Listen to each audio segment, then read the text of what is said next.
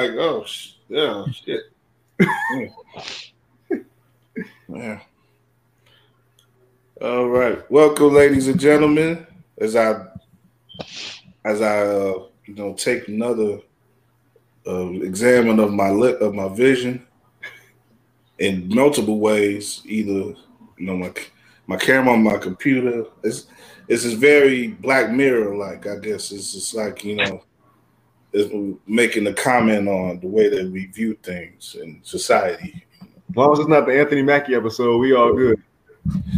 Uh, I heard, yeah, I haven't even seen another Black Mirror. I've heard, I've heard more episodes of Black Mirror than I've actually seen. Yeah, I, this it's a weird stuff. I gotta start checking that out. But anyway, we'll make some more, some more linear commentary on the N B A and W N B A and such here. Uh, glad to be back after uh, about a week or so off. It, it, this is the last time. It was about a week prior to last Thursday we were on. We did the W N B A preview, and um, yeah, so you know we got some stuff to catch up on. You know that's why we're actually gonna be doing two shows this week. I want to do extra show because uh, we didn't do the show last week, and uh, that'll be on Friday actually. And me and uh, Josh will be there. We should have a couple special guests, and um, but now you, you see we got as all you know our uh, uh, very. Uh, valued runners with us here, Drew and Chris, and uh, you know, let's just talk about what you know, catch up on what we haven't talked about so uh, over the past week. The N B A, of course, you know, our thoughts on the uh, play-in, how that went about, and you know, everything. You know, do you deem it a success and whatnot?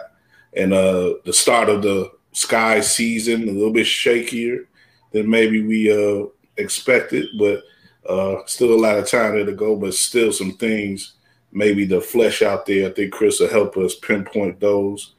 And, um, yeah, just I, I, I guess the one thing I want to talk about, though, is uh, the the rise and fall of one uh, Jermaine Cole on Jermaine. the ball court. Cole. The real is not going to be back. For the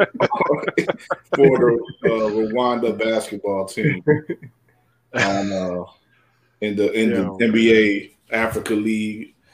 Uh, apparently, he's uh, trying to get this thing up, but I he yeah he's he's leaving there. You know they uh, officially putting it down as some uh, as a family issue or something that uh, is causing him to come back to America, and. Uh, But, you know, we all know what it really is. He just played the one game as part of his uh, rollout, which is much praised rollout of this his album, which was very effective. I saw, like, all the tracks on the album, which is something you can only do today in music. You know, all the tracks on the album made the top forty because, you know, a bunch of uh, basketball, you know, a bunch of basketball players, current and former and wannabe, ran to the streaming sites and – just kept hitting, you know, repeat, and uh, yeah, it's it's interesting, you know. He, he got some pushback from a guy over there, uh, American guy Terrell Stoglin, who was, you know, so who was you know hooping pretty good out there, but he said that, you know, Jermaine was taking up another guy's spot who may have, you know, deserved to be there, but uh, in in my opinion, you if you taking up another guy's spot and you average one point.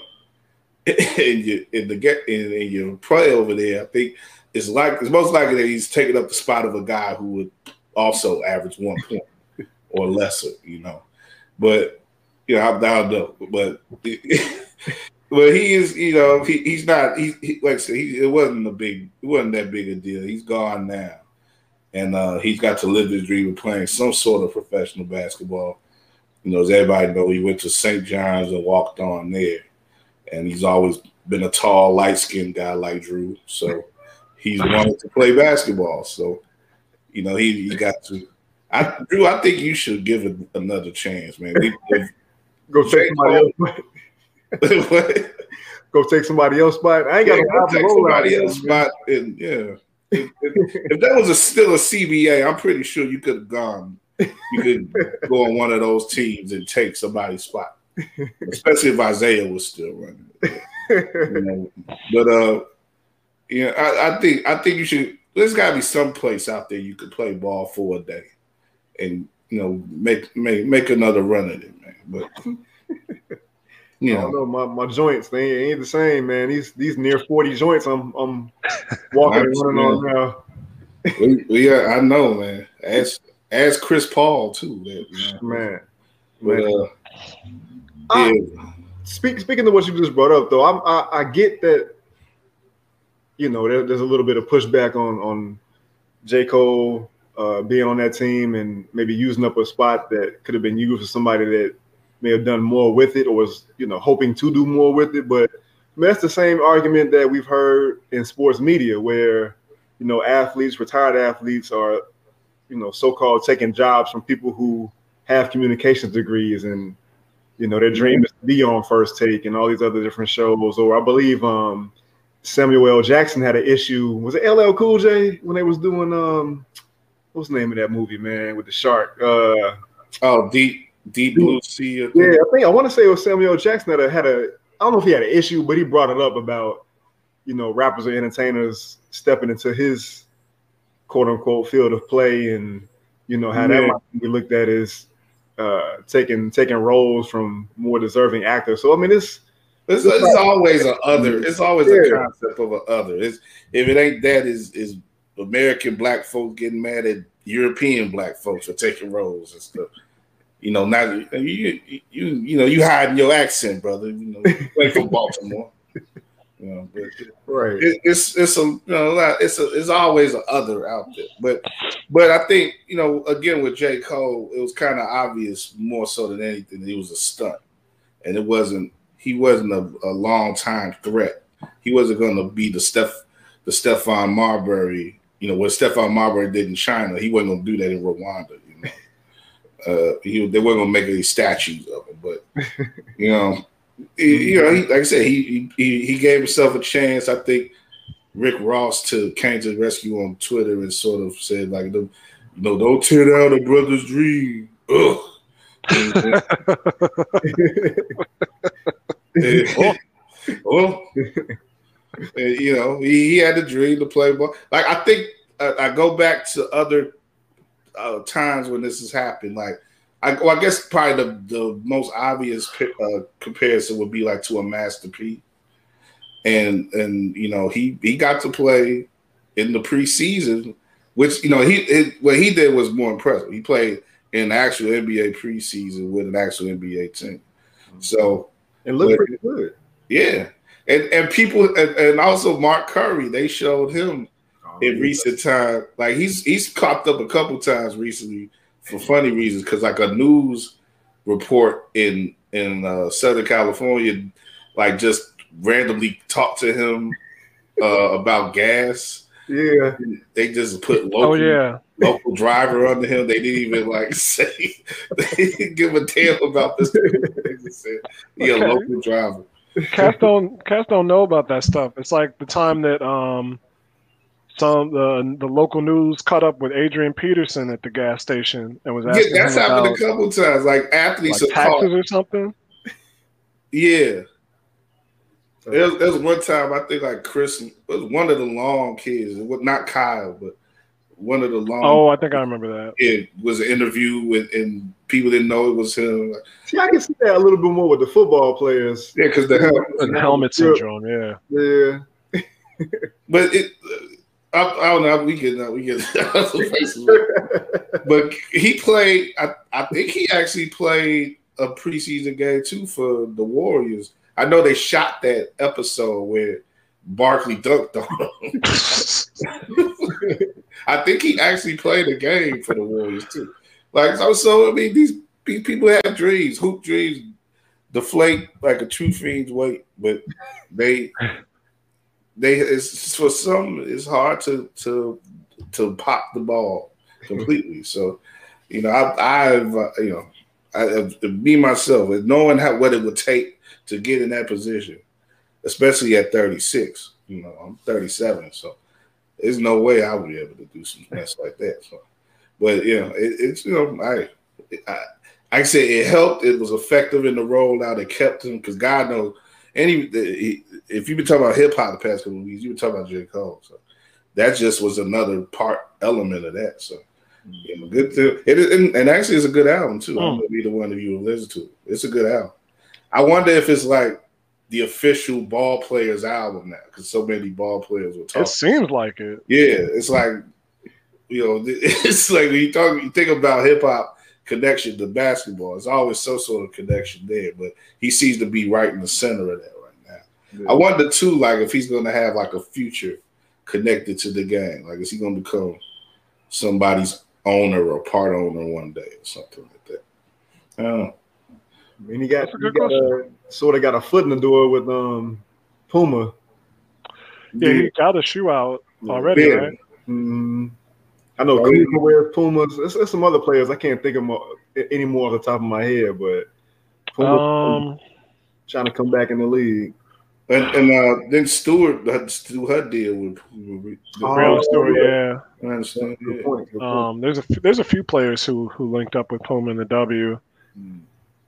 That I mean, Puma. I like I like what Puma has done recently with, with reviving itself. You know, I, you know, it, it, it's, it's it's a place for it out there, especially since Reebok is under Adidas, and so they're basically the same thing. Really, is barely any Reebok anymore. New Reebok, especially. Mm-hmm. So you basically just got Nike, Adidas, and there's another spot. Under Armour doesn't really. They don't. They can't design a short for them. So it's like, you know, they could get players and, and people to sign on with it, but they don't have a shoe where people are like, oh man, you get that, you see that Under Armour joint? And you know, that whole, whole thing with the um the Kobe shoes and him and Nike, or you know, his estate in Nike. Yeah. So it's definitely a a pocket in the league to, to get in where you fit in. Yeah, Puma's Puma's had a history, and they they're pretty creative brand. I, I think they've worked with some good people. Like here in Chicago, they've connected with a guy like Dave Jeff, mm-hmm. and he's really done a lot to solidify, you know, them in the sort of urban market.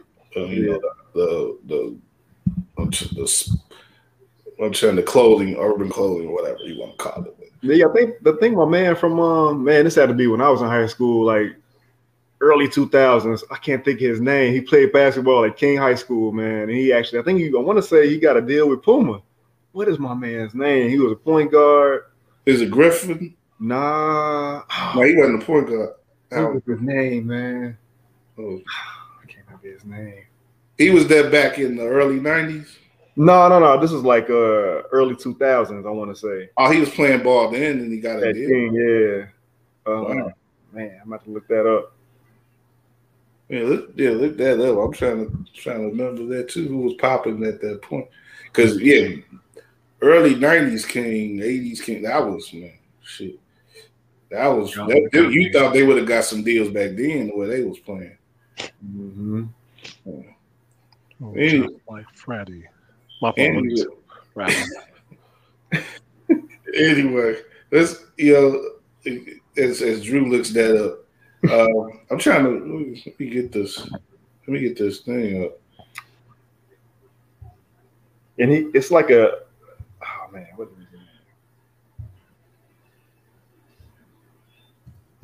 is it? It's like what? Hmm. It's like what? I'm just trying to think of this dude's name. I can't think of his name. It's, it's, you try to look it up, you can. I'm just gonna get the show going because it's, it's like a good, pretty. Meandering start. Nope. No problem. No problem. Don't mind me when I cut y'all off, man. Yeah, this, I mean, whenever you whenever you get the name, just jump in with it. I don't, yeah, I don't care because now I'm fascinated, but I, I gotta get the show going. So no, no, no problem. Anyway, uh, uh, Chris, what what are your thoughts, if if any? I know you've been you've been going on trips and stuff. So I don't know how much basketball you've been watching, but.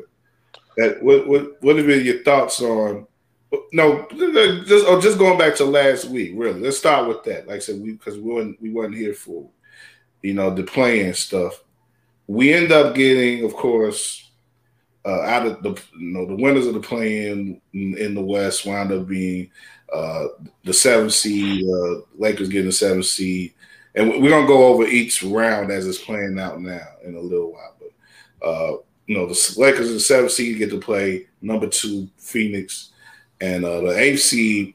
I, I thought Golden State would hang on, but you know, uh, uh, Memphis showed itself again. It's a pretty tough young team, and they you know grinded out that win uh, against Golden State to get that eighth seed in there.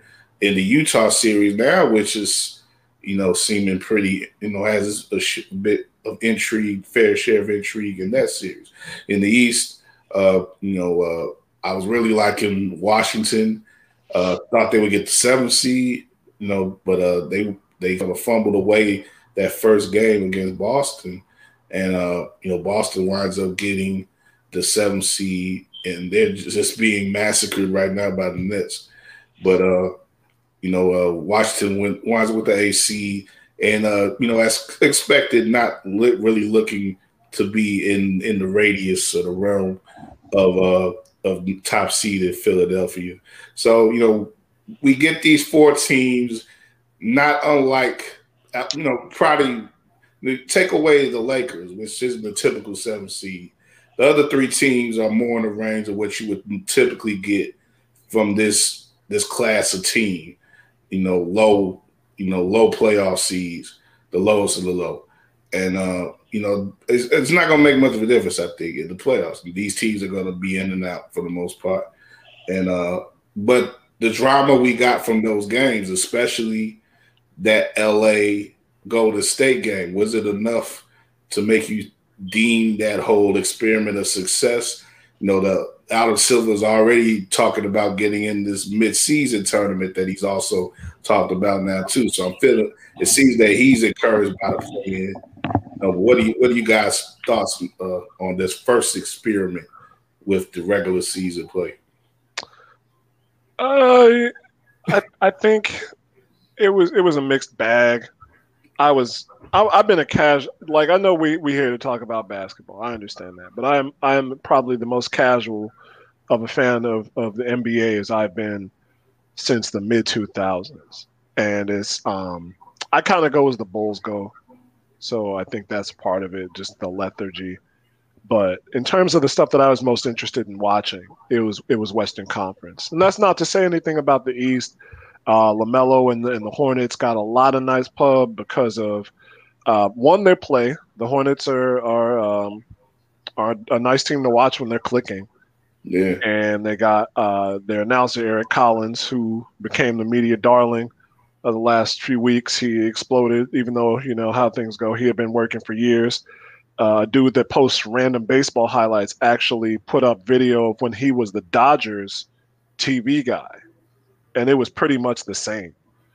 So he's he's y'all. If y'all don't know, Eric Collins has been working hard, and y'all didn't. He didn't just come out of nowhere. But anyway, I think the games to, that were really exciting were in the Western Conference. So in that regard, it was successful because you got um, Ja Morant up against a you know the Spurs that we're not used to seeing, but still a a, a Spurs team that, that was tough out, and then. The Lakers Warriors classic, and then Josh kind of coming of age party in that game against uh, Golden State. So it was cool in that you had real danger for the seven seeds, um, which who ended up going out, uh, or the eight seed, I suppose, who ended up going out uh, in Golden State, and then Memphis got in the tournament, uh, got in the playoff tournament, the actual playoff tournament. When ordinarily they would have been out of it. So you have that chance for teams. And it's kind of like I was I was talking to some people, it's kind of like that first four that started with the N C double A, uh, where they had the, the the games on the eleven line as well as the sixteen line. And a few of those eleven-seeded teams ended up making deep runs in the tournament because uh, presumably they had they were in playing shape rather than just coming off of uh, you know three or four days of practice leading up to the tournament. They had to play that game, and I know a lot of people say there's kind of get your you're in that mode, you're in you're in fight mode for the duration of the tournament. Um, well, I don't know if any of those teams went to the to the comp to the actual final. So in in in the same way, I don't know if any of these teams is going to go to the finals. Uh, but will it be entertaining? Yeah. You got Memphis playing Utah, two still young point guards spearheading their squads, and they're going to be going at it. Um, and some nice role players. Jonas Valanciunas is still a nice player from Memphis. And um, everybody will either make their M V P case for Rudy Gobert or shut the fuck up about it.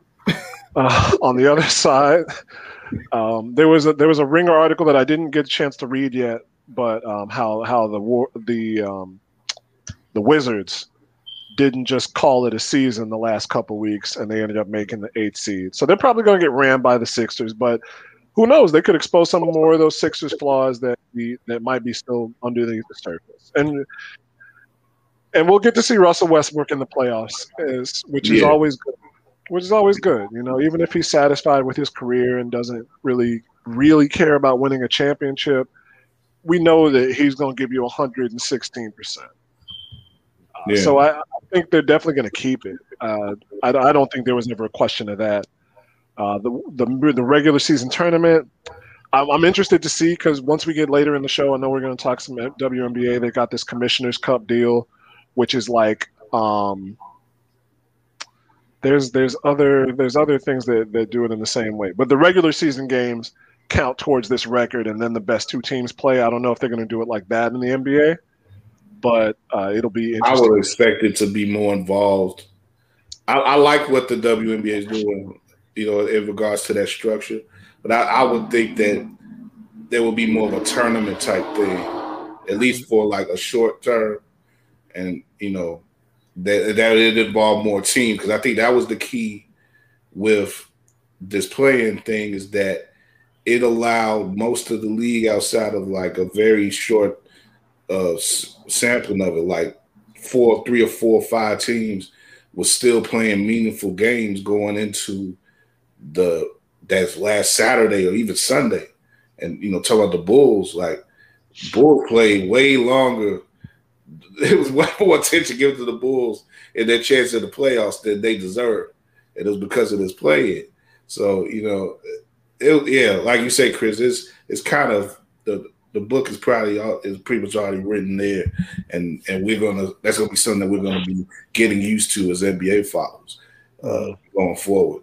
Uh, it, Drew, I think uh, going off of some of what Chris said in regards to Memphis, I, and I think a lot of people are sort of seeing this, you know, out, it's not this, it's not necessarily something that the N B A has said, or it's Adam Silver, but I think commentators and, and the like are saying that this is also sort of being used to build up new stars and, uh, put, you know, put the spotlight on guys who, uh, you know, new guys to come up and play more games, have more games where they can play where they are in meaningful situations.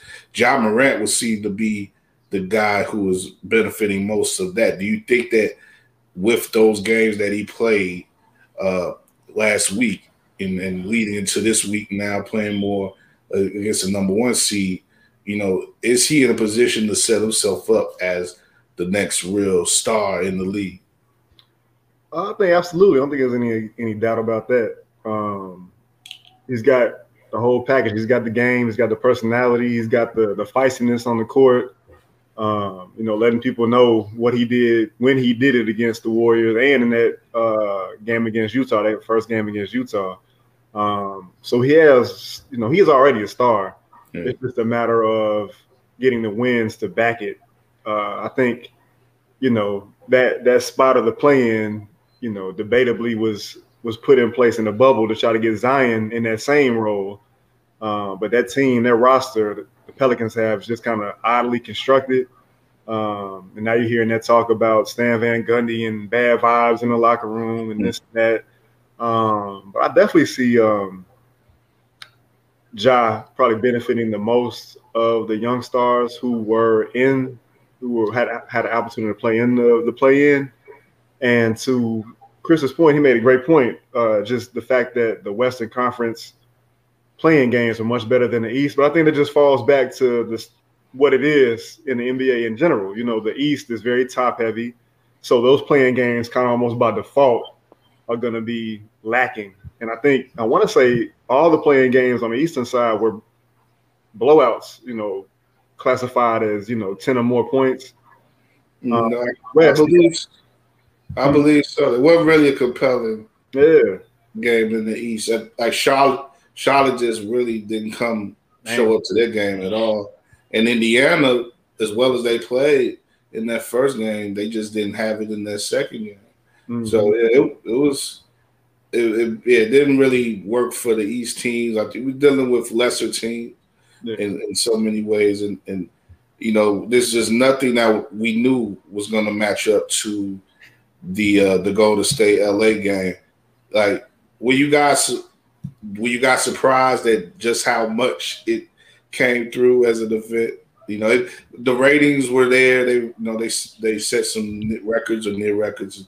You know, not that we really care about that, but a lot of people did watch the game, and it was a late game too at that. But it just as a, you know, as a pure basketball game, it, it delivered. You know, what, what were you guys' thoughts on on how that went about? Well, which specific game?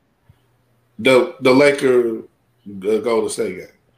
I mean, following from my my purse, which was secondhand. Um, It seemed like it lived up to, to the billing that you would expect. I mean, I think it was it was good because Steph has had some disappointing performances, not in the playoffs, but when he was matched up with LeBron previously, which was in the finals, and it was always a you know a Steph versus Bron kind of thing because Steph was when when the Cavs were playing the Warriors in those. Uh, three or four straight, those four straight finals. Yeah. There was this undercurrent of Steph just, you know, the cream, the cream rising to the top. Shout out, um, I can't do it right. I can never do that thing. Y'all know what I'm talking about. He did the, the, the macho man. Right? Yeah, I, can't, I don't know how he did that. But um, it was that, that undercurrent of, of Steph just ushering in his own era of, of offensive basketball, and and uh, the double entendre is kind of meant there, uh, and and LeBron kind of challenging LeBron for that best player in the world um, mantle. Yeah, and Steph, even when the Warriors won, it was you know it could be written off like oh Brown didn't have any help, Kyrie and K-Love got hurt, and then they won the next year because Steph choked. And then they got Durant, and so it was a wrap. Like, there's no way you're beating Steph, Clay, and Durant. So for for them to, to perform the way they performed, and for, for Steph to just, you know, make make bucket after bucket after bucket, and then for LeBron to hit that three that he did at the end, um, for, for a one-off, it's about as exciting as it gets. And, I, I, I you know, I got to come back to W N B A again. It's funny because – Normal, uh, the, the W N B A has had that structure for a minute once they eliminated conferences where those first two rounds are a one a one and done.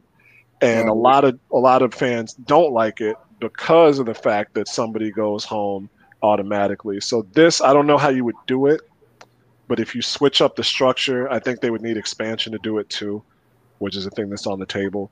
Yeah. But you you had a one and done game like this, which you've had a couple. That uh, that Chicago-Las Vegas game was a nail-biter two, uh, three years ago. And, or two years ago, sorry. Yeah. If you get games like that in the N B A on a regular basis, I mean, it, like I said, it lived up to the hype. It was hyped up as, as two of the greatest in the world, and it lived up to the billing. Yeah, uh, it, it's, it's interesting you mentioned the perception of LeBron not having enough help.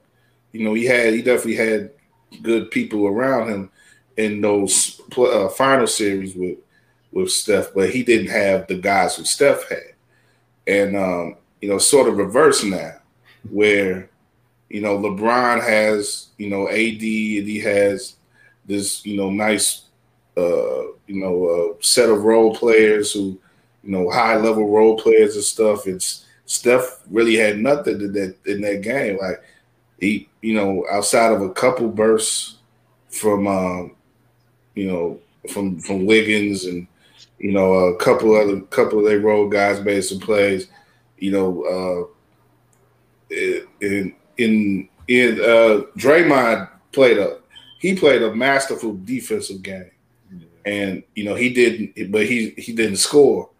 You know he can't, you can't you know expect him to score in, in situations like that. He's not going. He's not a volume scorer at all. He's not going to you know uh, hit clutch shots for you and stuff like that.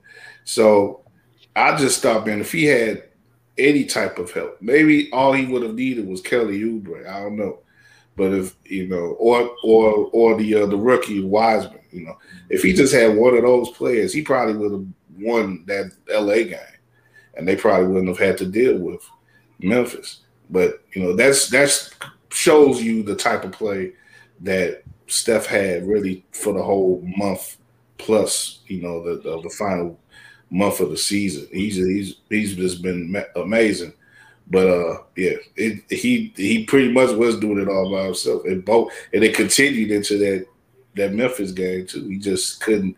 He just didn't have enough uh, around him to beat either one of those teams, even though they were both they were both there to be beaten. You know. Yeah, and I, I wonder. And these these guys are pros, so I don't ever want to question somebody's desire, I guess, but coming off of that high of playing the Lakers, like you said, it was such an event. It almost felt like a oh, N C double A championship game, and then it's like, okay, we lost. Now we got to play Memphis. Yeah, nowhere near as much third place uh, game. Yeah, it's like you, you play. Yeah, it was, yeah, like you play a, a semifinal to get a championship game, but instead of that, you play the third place game. Yeah, this is definitely a letdown. Could have been the case for sure. For sure. Yeah, but you know, I, I. You know, we look at the series and how they played out now, uh, you know, the, the proper series, one through eight. And, uh, you know, starting in the West, you know, you got uh, two games now in that two seven series, which seems to be the uh, the premier series, of uh, the spotlight series of the West Conference first round. Uh, you know, L A uh, Lakers, you know, LeBron came back strong in that second game. A D definitely came back strong after a disappointing first game. They lose on Sunday. Uh, L A did. A lot of people are happy though. I've never heard of a seven seed being so favored against a two seed in in, in a first round series, but that's that's the case. I mean, they are the defending champ. They have LeBron. They have the two. They're the the, the two best players on. on the court, you could say, at any given time. But I, I just thought there was a really a lot of a lack of talk about Devin Booker coming into this, se this series. And he's shown in both of those games why, you know, he needs to be he, – he always needed to be seen as a factor in the series. Uh, you know, he in the, in the first game, it came together more in the way that they wanted to with him and Aiden, uh, inside-outside game. They had to deal with – Uh, you know, uh, Chris Paul not playing a, a considerable amount of that game because of his injury midway through, but he was able to finish it at least. And, you know, here in, this, in game two, he couldn't even finish the game. You know, we'll get into that in, in, in a little bit, but, you know, uh, to the rescue in game two at least was was your old friend Campaign, Chris. And Champagne and campaigning. Yeah, he was champagning and campaigning again, man. He was – It's amazing the way he's turned this. And it was a tweet uh, I think Alex Kennedy put up about him being in China like a year and a half ago, and you know he was, you know, he was like on his way out of professional basketball, at least in America. And you know, after you know the Bulls, of course, couldn't do anything with him, but it, I don't think it's, it said as much about the Bulls as it does. No, that, that's one situation where the Bulls tell on themselves as much as they tell on the player. But you know, he he he, like I said, he failed here. He didn't. He never really got going in, in Oklahoma City, and you know he was out the door just about. But you know, for him to be like that number two guy and that, and you know, behind Chris Paul at point guard now, and making the plays that he's making in the playoffs against L A and stuff, like it's it's amazing to see, man. It, You know, shout out to him, man, for having the wherewithal to keep fighting and, you know, secure himself a place on a good team. But, uh, you know, the talk right now, of course, after that game, too, is that you know, the Lakers are back in control of the series. Of course, they are going back home to uh, the Staples Center. Maybe maybe they'll be an L A team that could find a way to win at, at Staples Center. We, you know, I don't know if that's that seems to be too much for the Clippers to ask of the Clippers, but uh, you know, the Lakers seem to do a better job of winning there. And um, you know, say one one, home court advantage is essentially theirs right now. You know, I, I, I, I still don't see them as an overall favorite, but they seem to be a favorite by default because they are the defending champs, and people just look at LeBron and say, wait, Le- LeBron, you're going to at least get to the finals. But, you know, how, how do you guys feel about the West? I, I put it in the rundown, like who the hell is going to win West? Because, you know, I've, I've sort of felt this way for a couple of days, but Bomani Jones uh, worded it pretty eloquent, eloquently today on Highly Questionable. I was watching that a couple hours ago, and he's like, he doesn't, he hasn't remembered a time when the West has been, in his opinion, so up in the air either in the playoffs.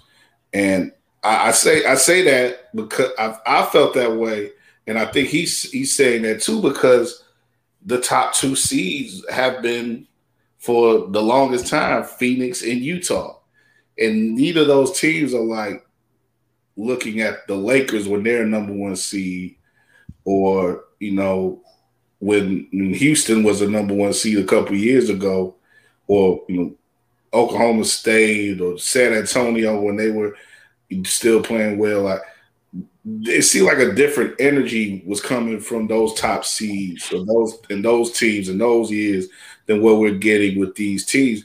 Maybe it's the maybe it's the mountain time zone thing. Maybe that's what makes us overlook. I don't know. But at the same time, when you look at Phoenix, Phoenix is a team that just they haven't they haven't had much playoff experience. They haven't had any playoff experience in the past ten years. Though uh, their whole turnaround has been centered. Though they've done a lot of work outside of pricking up Chris Paul, but he's just really been that uh, that battery that's. Uh, got them into this playoff, this playoff this year after, again, ten years of not making it to the postseason. Utah is a team that makes it to the postseason often, and they don't do much. So, you know, you look, you, you're more likely to look at a team like a Denver under them or Clippers. You know, people had hope in the Clippers prior to this week. Uh, and, of course, going down to Portland and that, like all the teams – you could look at hopefully in some way in the West, but you can also at the, the next second say, oh, they ain't going to do nothing because of this history or that or whatever. And like it, it goes to the point where you really can't look at anybody above a number seven seed and say that they have a better chance of winning the West than them. I, at least that's how what I think. You know, is that what y'all think? I, I want to push back just a bit, Drew, uh, and then go. I'll let you go on. I mean, Chris Paul is, is the guy um, outside of Devin Booker. Obviously, Devin Booker is the scoring threat, but Chris Paul, like you said, is kind of the battery, and, and Phoenix is back. But they do yeah. have Jay Crowder, who's been to the playoffs a few times. Yeah. Even even yeah. this is this is Cam this is Cam's third playoff uh, appearance, um, and he got ten games with the with the Thunder. Um, playing some time, and they had, I don't know if they still have Etwan Moore on a, in a regular role, but so they're not like fresh. They, got, they, they yeah. got some guys who can at least tell them, hey, don't just be happy to be here. Definitely, I definitely, I, I, I that's I'm glad that's good you brought that up. But outside of Paul, like I said, nobody's played meaningful playoff business outside of Paul. Really, I, and Crowder, Crowder too. But you know, like you said. Payne has been on playoff teams, but he hasn't really been asked to do anything until this year. And Etwan Moore has been a couple, you know, he's, he's good experience. But, yeah, I, I I think when you talk about the key players, the key contributors that they need to overtake a team like the Lakers, you're talking about Mikal Bridges and, uh, you know, Ayton and Booker and the like, you know, even the Dario Saric. Well, Saric guy's experience too, I should say. But, you know, he had experience with Philly, so. Yeah, they they that's been part of their build. They, they got they melded in players, more experienced players with their with their young guys. So yeah, but no, I, I think a more experienced team and a more confident team, maybe they overtake the Lakers yesterday. You know, because the Lakers put allowed them back in that game, and they allowed it back with campaign and not Chris Paul. So, you know, if Chris is if Chris isn't injured, do they take that game? You know, good chance they do. So. Yeah, I'd, I'd agree with you in, in that regard. I mean, obviously, you know, that's that's the that's the point guy out there, and it's whoever whoever's got the voodoo doll on, on Chris Paul, man. Just please sit it down, leave it alone, man. Because this dude long history, man. Yeah. It's rough. Injury luck in the playoffs. Um, I will say this though, like I still feel like it's it's the Lakers' Western Conference championship to lose. Yeah. Um, I don't see, even with the healthy Chris Paul, I was already picking L A over um, the Suns. I was picking L A over, you know, who would they who they would meet from the Denver Portland series. Um, I just think. You know, I'm just banking on basically the, the championship experience that they have, and LeBron and A D, of course, and them going to that uh, lineup with A D at the five and LeBron at the four, and you got three shooters uh, on the court with them, uh, and three guys in it could be Caruso, uh, Schroeder, and um, K C P. You know, guys that can shoot the ball and who can also defend on the perimeter. So it's it's it's just hard, man. It's it's it's hard to match up with those guys. But at the same time, I'll be interested to see throughout this series with Phoenix and as they move forward, like the little chess matches that are happening. Um, as I've gotten older, it's, it's just been kind of cool to see that just in general in these playoff games. It's just how how coaches tweak things moving forward and how the other team uh, responds to it. But I still think the Lakers coming out of the West is is got to be the, the kind of the default. You know what I mean? Like nobody's going to be surprised. Yeah, it, I mean, it's, it's again, it's just weird. It's a seventh, the seventh seed, like defending champ. I think we, I think one year Houston in the yeah. second year, well, they they were like a six seed. Yeah, yeah. So mm-hmm. it's like we've seen something like this before, but it's still like that nobody was expecting them that year either. It was like, you know, probably Seattle or, or Utah or something like that, or you know, maybe Phoenix that year was pretty good too, but. You know, it's, it's you can't expect a, a team that low to overtake the conference, you know, unless there's major issues with every team above them. And, you know, uh, and, and we could break it, like I said, again, we could break it down team by team. You know, Dallas, what do they have around them outside of Luka? What does what does Portland have around them outside of, of, uh, of Dame? You know, the, the damn Clippers are the uh, – because probably everything is in their head right now because they they foolishly wanted to, yeah, they, they're just trash. They foolishly put themselves in the position to be to play Luka again, knowing that they got nothing for him. And you know, and like I said, the top two teams are who they are. You know, Den- Denver is very talented. Like all you know, up and down the roster, Denver's probably got as much talent as any team, but. They also don't have Jamal Murray, you know, for the rest of the season. So it's like, you know, I think looking at the series as they as they are expected to play out, the Lakers, okay, they say they get this win, they would play they would play that Denver team in the next round, mm-hmm. and then that would put them on the other side of the bracket from the four or five winner and the number one. So you talking about maybe Dallas and um, let's just say Utah pulls it out against uh, you know against uh, uh, Memphis. So I really think Dallas could probably knock off Utah. I, I, I just don't know. Utah has their issues with Don with with Donovan Mitchell right now. So it's like you know who knows if they're going to be able to.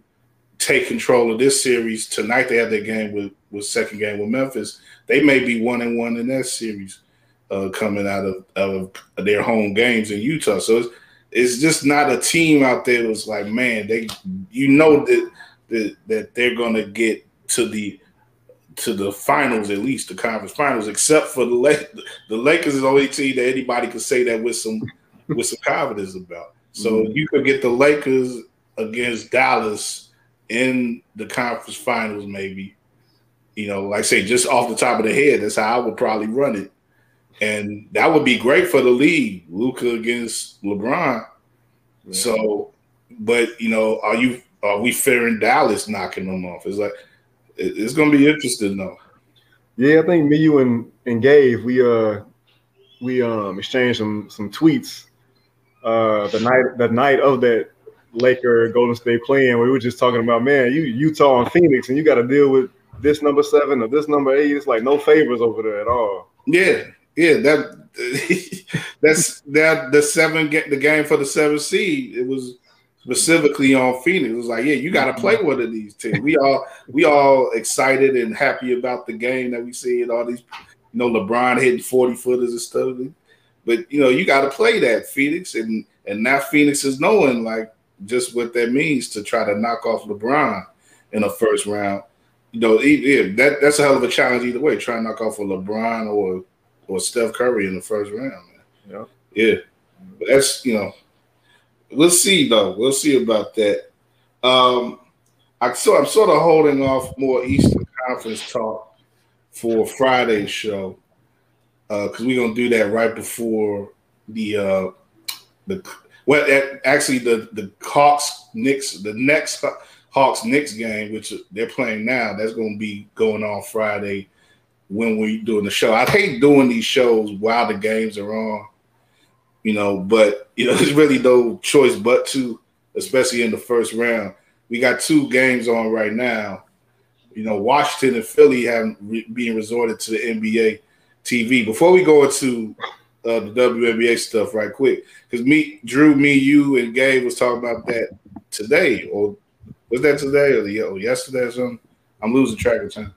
But uh, we were talking about how games are being relegated to to them. You know, every there's always a series that we know is going to be that N B A T V series. And usually it's a series that has like Memphis in it or Toronto. If Toronto was in the playoffs, they would certainly be. That's the only thing about the East this year is that there's no Toronto is in the playoffs this year, so we don't know exactly who's the N B A T V series this year. Mm-hmm. Like Philly, Philly shouldn't be in the. They're the number one seed, and they're playing Washington with two great stars, but they're being relegated to the N B A T V game. And I don't like Milwaukee usually is a good bet for N B A T V too in the first round. I don't know if they're going to be in if they got an N B A T V game. I don't know, but you know it's it's hard it's it's hard for the, the league to navigate these things. They have to make choices, and of course they prioritize certain markets and certain players over another. Mm-hmm. I think that they should look into more. This it's not it's not a perfect solution. Or may, might not be much of a solution at all. But what it does, if, if they were to look into the streaming area of things, streaming exclusives, like uh, what the N F L is, is doing more of now with their what they've done with their their recent uh, uh, T V deals that they've signed off on, they're actually bringing a whole package of their games, their Thursday night games, to Amazon Prime. You know, as they continue to take over the world. Uh, but I think the N B A may want to look into another similar thing, because if you, if even if you like, this, but the, the really the first round of the playoffs is the only place where you have these sort of issues where you can have games layered on top of each other and two two games that you want to see playing bumping against each other, playing at the same time and whatnot. You know, it, it clears up, of course, when you eliminate the teams and you have less teams and going. Uh, in the future rounds. But, you know, even at a time like this, you know, you could have something where instead of a game just being available on N B A T V, and N B A T V isn't always that easy to get, whether you're a cord cutter or or having, you know, if you still have the, uh, the, the original cable or whatever, the O G cable. You got to call it the O G cable because it's usually your O G that makes you get it. You know, because they don't want to deal with streaming. You know, they they they're it's too beyond them. But uh, it's uh, you know, whether you like I say N B A T V isn't always that easy to get. But if you had N B A T V streaming to Amazon or the uh, you know, or, or on Twitter or Facebook. No, if you had a streaming, you know, you could do the two screen thing pretty easy, you know, easier than you could if you, you know, watch just try to watch something on T N T and N B A T V, you know. Yeah. But, you know, I, I don't know. I, I, like I said, Julia, I don't know if you had, like, you was in the discussion. Do you have any thoughts on that? No, nah, nothing really more to add. I mean, you, you're right. Like, it's it's kind of just is what it is for that first round. Um, for them to be able to adopt the N F L's model, that'd be interesting to see if they if they do that. I'm, I'm surprised we haven't heard more talk about them uh, possibly implementing that system. But, I mean, it kind of is what it is. It, it sucks that, you know, a lot of us had to decide whether or not we were gonna we were gonna watch the Lakers and Suns or the Clippers and Mavs. Um, yeah, that that was the one yesterday, and they both wound up being good games too. So either, tonight is not so much of a of an issue. Atlanta and New York is going at it, you know. Then that's the game that I think T N T knew that more people will have interest of, especially especially following that first game on Sunday. Um, say, if anything, you can throw uh, Brooklyn and Boston on N B A T V, man. Like, well, that's what I have to say. The competition is low in that game, of course, in that series, because you know Boston's got nothing for Brooklyn. Philly is up uh, seventeen on Washington. That that's one good thing they're doing on T N T. They have the the other score, the other game up uh, mm-hmm. the entire time, so you could, you know. But you know, they say Philly's up seventeen, so it's really no need to watch that game. You can just keep up with the score in the quarter. Mm-hmm. And, you know, Atlanta's up ten on New York. They just started the second half. So this, there's a chance that game could be competitive going forward. But I don't know, man. Atlanta, you know, another quick aside, Atlanta and Trae Young is playing purposefully. And Trae is looking like he wants to be that next guy, too. We talk, we're talking about uh, Ja and the the, the the developing of new stars. Trae is looking like he wants to take advantage of this moment. He just hits another jumper. He's he's telling he's telling New Yorkers to shut up. He's got the mayor coming at him. Like, this is like, this, of course, Spike Lee. Yeah, Spike, everybody. Like this this could be a star making series for for Trae, man. Yeah, no, no, no doubt. I mean, I, I, again.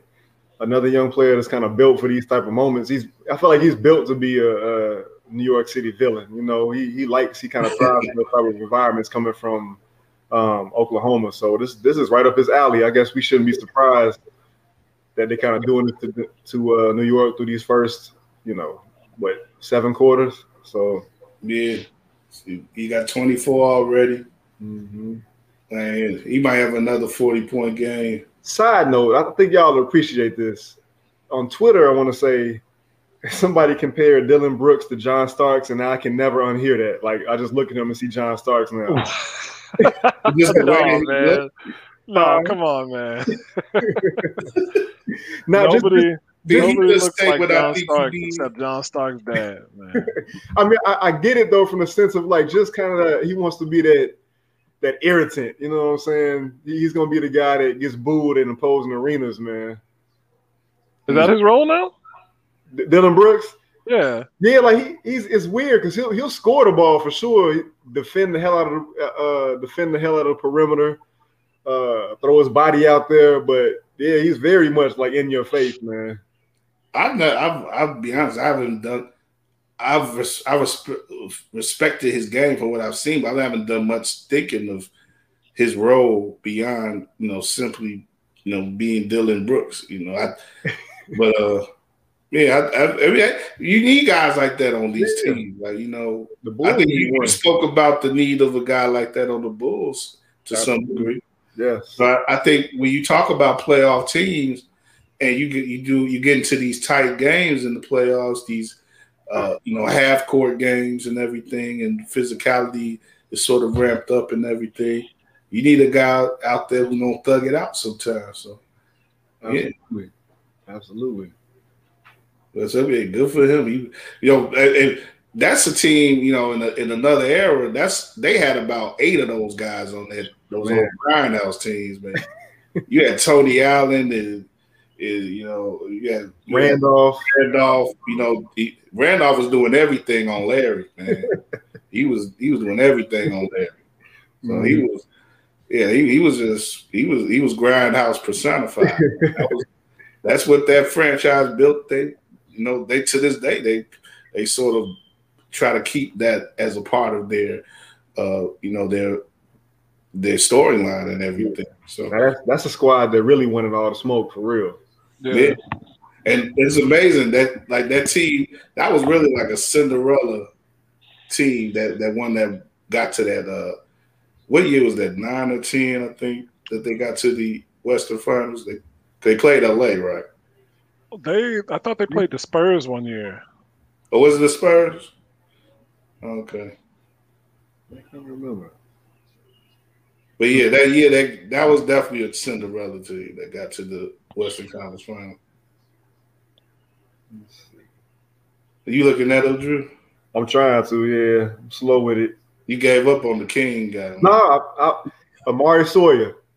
Oh, okay, yeah. Oh, yeah, he was a hooper. Yeah, he was a hooper. And he got a deal with Puma. I didn't I don't remember. Yeah, because I remember reading the Slam mags, and he had a he had a little, you know, a page in there. Uh, I thought that was dope, you know, being a high school kid. It was like not it was like two thousand, two thousand one-ish, I want to say. Okay, yeah, you sure, yeah. Playoffs, playoffs. Let's get that right quick before we move on. Well, yeah, that, that's yeah.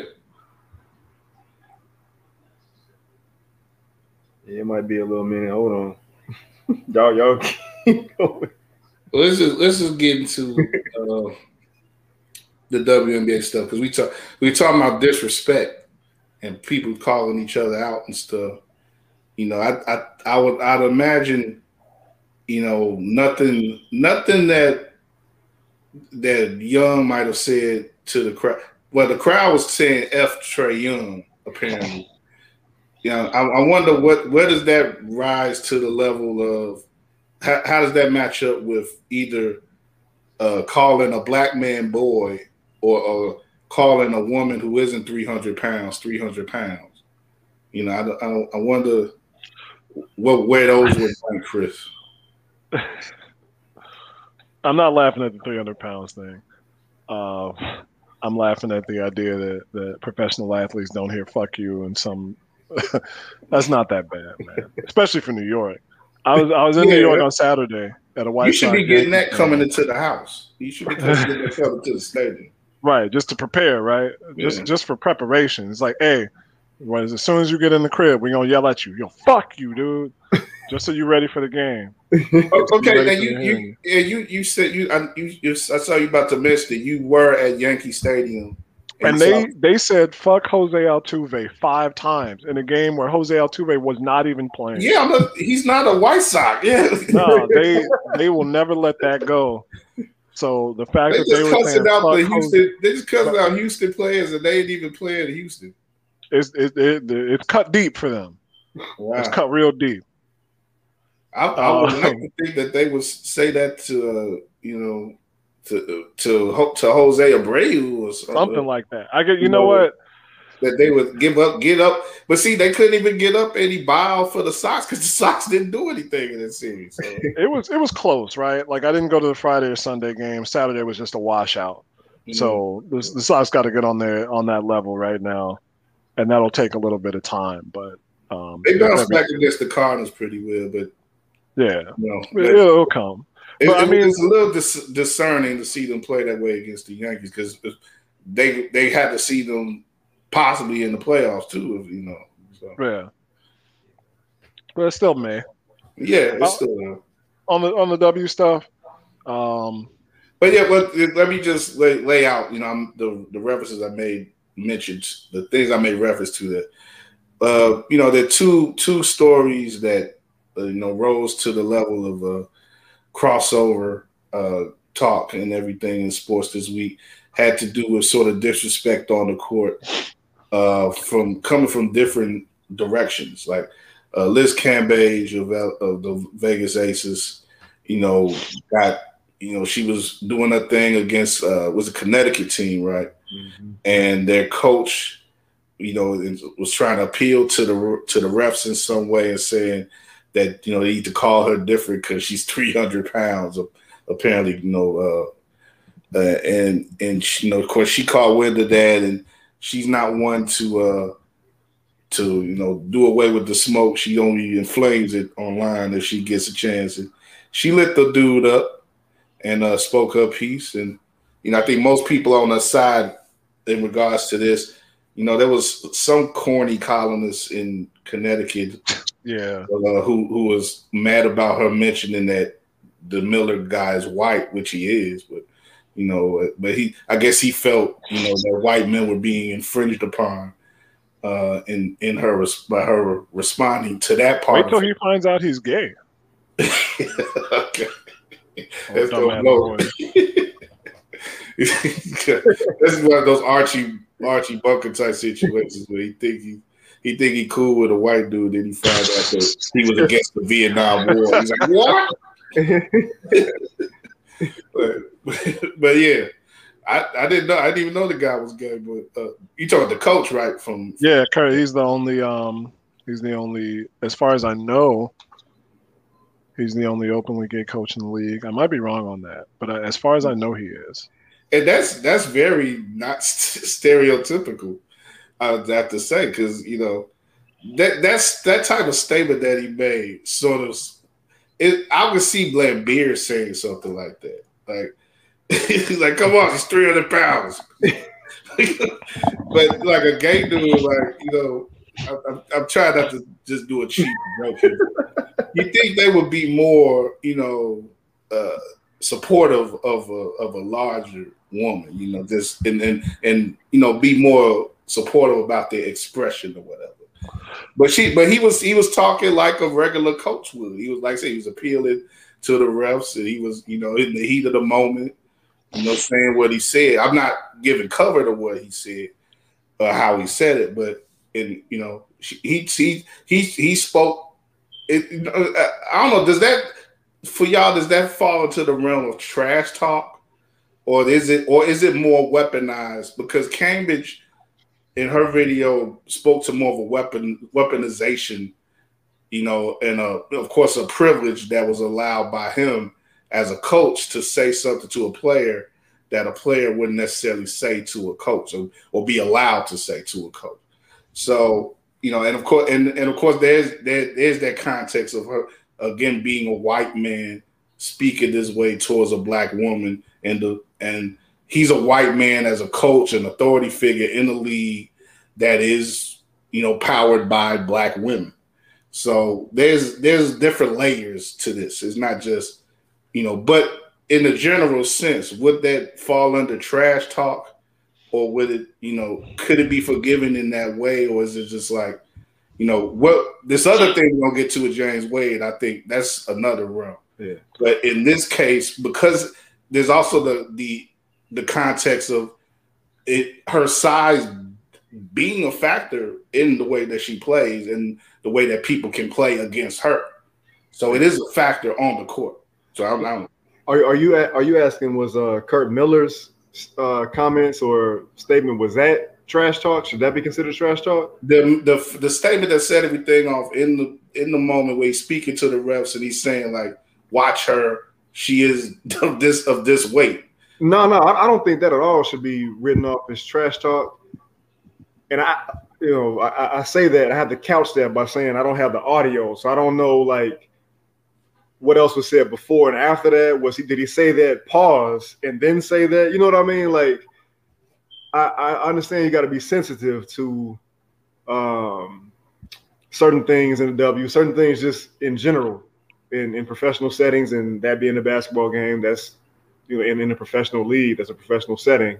But I can't say that's trash talk. I would put that, if I'm choosing between the two, it would be more of a, you know, a classification for me as as weaponizing it. Uh, but I don't think, I, I couldn't say it's trash talk because he's saying it to the ref in order to give his own team an advantage. Um, at least that's that's what I'm gathering from it. Uh, but I think it's just unnecessary, man. It's, it's, it's another way you could have maybe gone about doing that. Um, even listen. Yeah, he did. He didn't have to say anything. No, any number or mm, not like, it's, it's obvious the size advantage that she had that she does have over yeah. most players in the league without making any mention of a particular weight or anything like that. And I definitely agree. And and Liz, you know, I don't. She she threw that jab at the end. She threw that jab at the end, and I, I don't I don't I, you know. Not that I don't wish that she wouldn't have done that, but she didn't have to do that either. But I'm not mad at her though. You, she, she, and, and like I said, we know that she's yeah. always there for the smoke. So. Yeah, you, you came for it. You're gonna get what you're gonna get, man. I don't know. I'm, I'm interested to see what, what Chris has to say. You guys are more yeah. attached to the W than I am. I'm just kind of getting my feet wet. So, yeah, go ahead, Chris. It's weird. There's, there's a, there's a few different layers to this. So. You're saying, okay, hey, you, she's three hundred pounds. Like, you could just say, like, she's big. You could just say, like, she has her way in there. Um, I'm not a professional coach. I coach amateur, right? But the one thing I'm not doing when I'm asking for a call is talking about another player. I'm not talking about a player on the other team. Like, if, if I have a player who's big or if I have a player who's small, I'm gonna talk to the coach, like to the to the referee, depending on the call. Like, hey, you can't. Like, if I'm if I'm being like jovial about it, I'm talking just the to the referee. It's like, you can't call that on her. She's like five foot two. Like, you can't say that she just knocked somebody down like that, or or vice versa. It's like, yo, you got to give her some leeway. They just they're whole they're like jumping on her back basically. But I don't know if I have the leeway to talk specifically about another player on a team. Unless I'm going to the referee um, myself. Like, I'm not going to say it to that player. I'm not going to disrespect the player like that. However, the fact that Wade is involved is, is um, and that Liz brought this to light about Wade, seems somewhat like um, gamesmanship, considering there was a game with the Sky two years ago when Chicago and Las Vegas, who have a kind of a, more than the fans have a rivalry, like the fans of both teams kind of dislike each other, but they had a game in in Las Vegas where Liz called Steph Dolson a fat ass. Like, this is straight up documented. Like, on camera, you could catch it. And Cheyenne Parker tried to step too, and she was like, yo, you're not going to get away with that. And so there was a lot of beef, and fans were going back and forth. So it's kind of pot kettle for Liz to get upset about somebody talking about her weight, especially when she says, like, Uh, in this video, I'm proud of my weight, you know, being two thirty-five.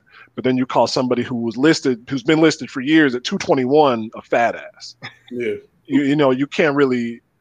You got to keep the same energy for it. You got to understand that people are, and a lot of people haven't really gone back. The people at the Next that I'm with did remember. I don't know how much has been made of it.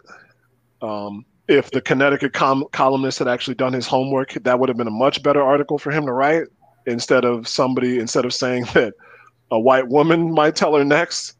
You got to get off that plantation mentality in Connecticut of all places. Yeah. Uh, but I, I think I think it's it's it's got some layers to it. I, I don't think it was right for the coach to do that, um, especially you, you you if you want if you want fouls, you you got to figure out a different way to, to talk to referees. You got to do it in the flow of the game. I understand that, but it's like, hey, you, you figure out a different way to say it. You you got to, because what might roll off somebody else's back is not going to be the same for somebody else. And the W has more media attention, more people are writing on it, more major outlets are covering it, which means there's more scrutiny. A lot of players came out and said, hey, this, that's not the first thing he said. Mm. As like um, players who are playing now and players who uh, either have retired or just not on active rosters said that was not the first thing he said. So um, there's this image of Kurt being kind of a a cool, like, offbeat dude. Like, he he always had, like, some wild shirts and outfits. And now you you got some you got some shatters and, and cracks in that in that glass, and I think that's going to start happening to a lot of people as the league gets more publicity. That's the that's that's a side point, but I always say it. And I want to keep saying this to the people who listen to our show. This is not going to be your sport anymore. The band is blowing up. They're not just playing your local shows now, so you're going to have to deal with increased scrutiny. and a lot of the things that you think are, are as such won't be won't be the same anymore. But and and it's, it's particularly the scrutiny's going to be there, particularly because the league has fashioned itself as being a a, a place where uh, you know forward thinking, uh, forward thinking about uh, civil rights, about you know human rights, whatever you know, and being uh, an inclusive. Uh, a, a very inclusive league, you know, in regards to being a league that could have a, a gay male coach, is a league that has many gay uh, players in it that we and we know, we know that to be the case, and you know, it's the W N B A just uh, really sets itself apart in so many ways socially from the other main uh, main sports uh, leagues and concerns in America. So, it, you know. The, You, you you don't want to be hypocritical in that way, you know. Cambridge apparently is willing to be a hypocrite in some ways, but even like some again, a lot of people still are riding with her in, in this situation. So, you know, we you you gonna take up, you know, your positions that you take up, and you you know we we you can only get the respect that in the end that you demand, you know. And I, I think that with, with that said, I want to bring it over to the Wade case now. You know, we don't know. Uh, do we know the ref that said this to uh, about him? Apparently, they called him a boy or referred to him as such. Uh, not that I, not that I've seen. Yeah, I'm seeing. I'm looking at a U S A Today report. I, you, you can narrow it down to three referees. Right. So we yeah, because we know referees that were in the game, right? But right. We don't know which one said to him exactly, but apparently, wh- which game was this? It was the. Uh, it was, uh, it the, was the game, game yesterday. Yeah, so I actually I narrowed it down. I think I narrowed it down because it's two African-American refs and it's another guy. Um, yeah. So it, had be, it had to be Ozzie Barnett, right? Is that is that who you guys are looking at? Let me, because uh, I hadn't I had not honestly done any digging. Is he on he the one most likely to say boy? I, I mean, well, it's because because it, it was it was specifically as he said it as as James Wade said it in the press conference. He said uh, one of the referees was like, "You need to you need to talk to your boy." Yeah, is what was said, and I guess if you, it depends on on who's on the crew. That and and Drew, if you if you've gotten like a timestamp, I'll lay back. But it's my thought would be who's most likely to use that as in a phrase, like who's most likely, like come get your boy now, something like that. Right, and, and that's that's something I want to get into too, because like of course we all know as black men that you know, as Michael as Michael Evans said, "Boy is a right white racist word," mm-hmm. and um, that's good times reference. I hope I hope there's enough young people who that reference flew over who watch us who, that reference flew over their head. But "boy" is a white racist word, of course, and uh, it's been used for generations. It had been used, you know, it's you know, it's kind of it doesn't have the power that it did a hundred years ago, but it was it was a way. Using that word, there were people. There were people. White people would be decades younger than a black man and still called him boy. Right, and it's mostly because of a this whole thing of of a, this black person not being a man and not being worthy of being respected as a sir or in any. He's more there as just a, a, a someone. You know, a shoe. You can say it in the context of a of a person who's shining your shoes, or mm-hmm. you know, uh, shuffling along your your items in the you know uh, in in the back of a of a of a train car or something like that. You know, it, it's it's just it was a way to demean and and diffuse you know black people and black men in particular. And so with for Wade, he has that history, he has that knowledge and that weight of that word, that when he hears something like that, but at the same time, in the in the way that it is explained that the that the word is used, you know, we all know from more modern use that you know, explain to your boy or hey, go talk to your boy. You know, it's a it's very different way of usage. So, but again, like if if you're you if if you One, if you feel disrespect by a certain phrase or saying, you have all the right to do that, to to feel that disrespect. But you know, I don't know. It maybe just the person who used it just feels colloquially, like that's how they use they use that phrase, which a lot of people use. You know, if you look, you watch P T I, like I still do. They they Wilbon and Kornheiser kind of said to each other once a day. You know, talk if your boy uh, did such and such when they move to a new discussion, a new player. You know, it's, it's you know, and they're and they're very old people, so it's like, but you know, it it's yeah, it's it's there is a different. He wasn't necessarily saying oh, with disdain. It seems like this ref, but Wade takes it. He can only take it the way he takes it. I don't know. So I, I think.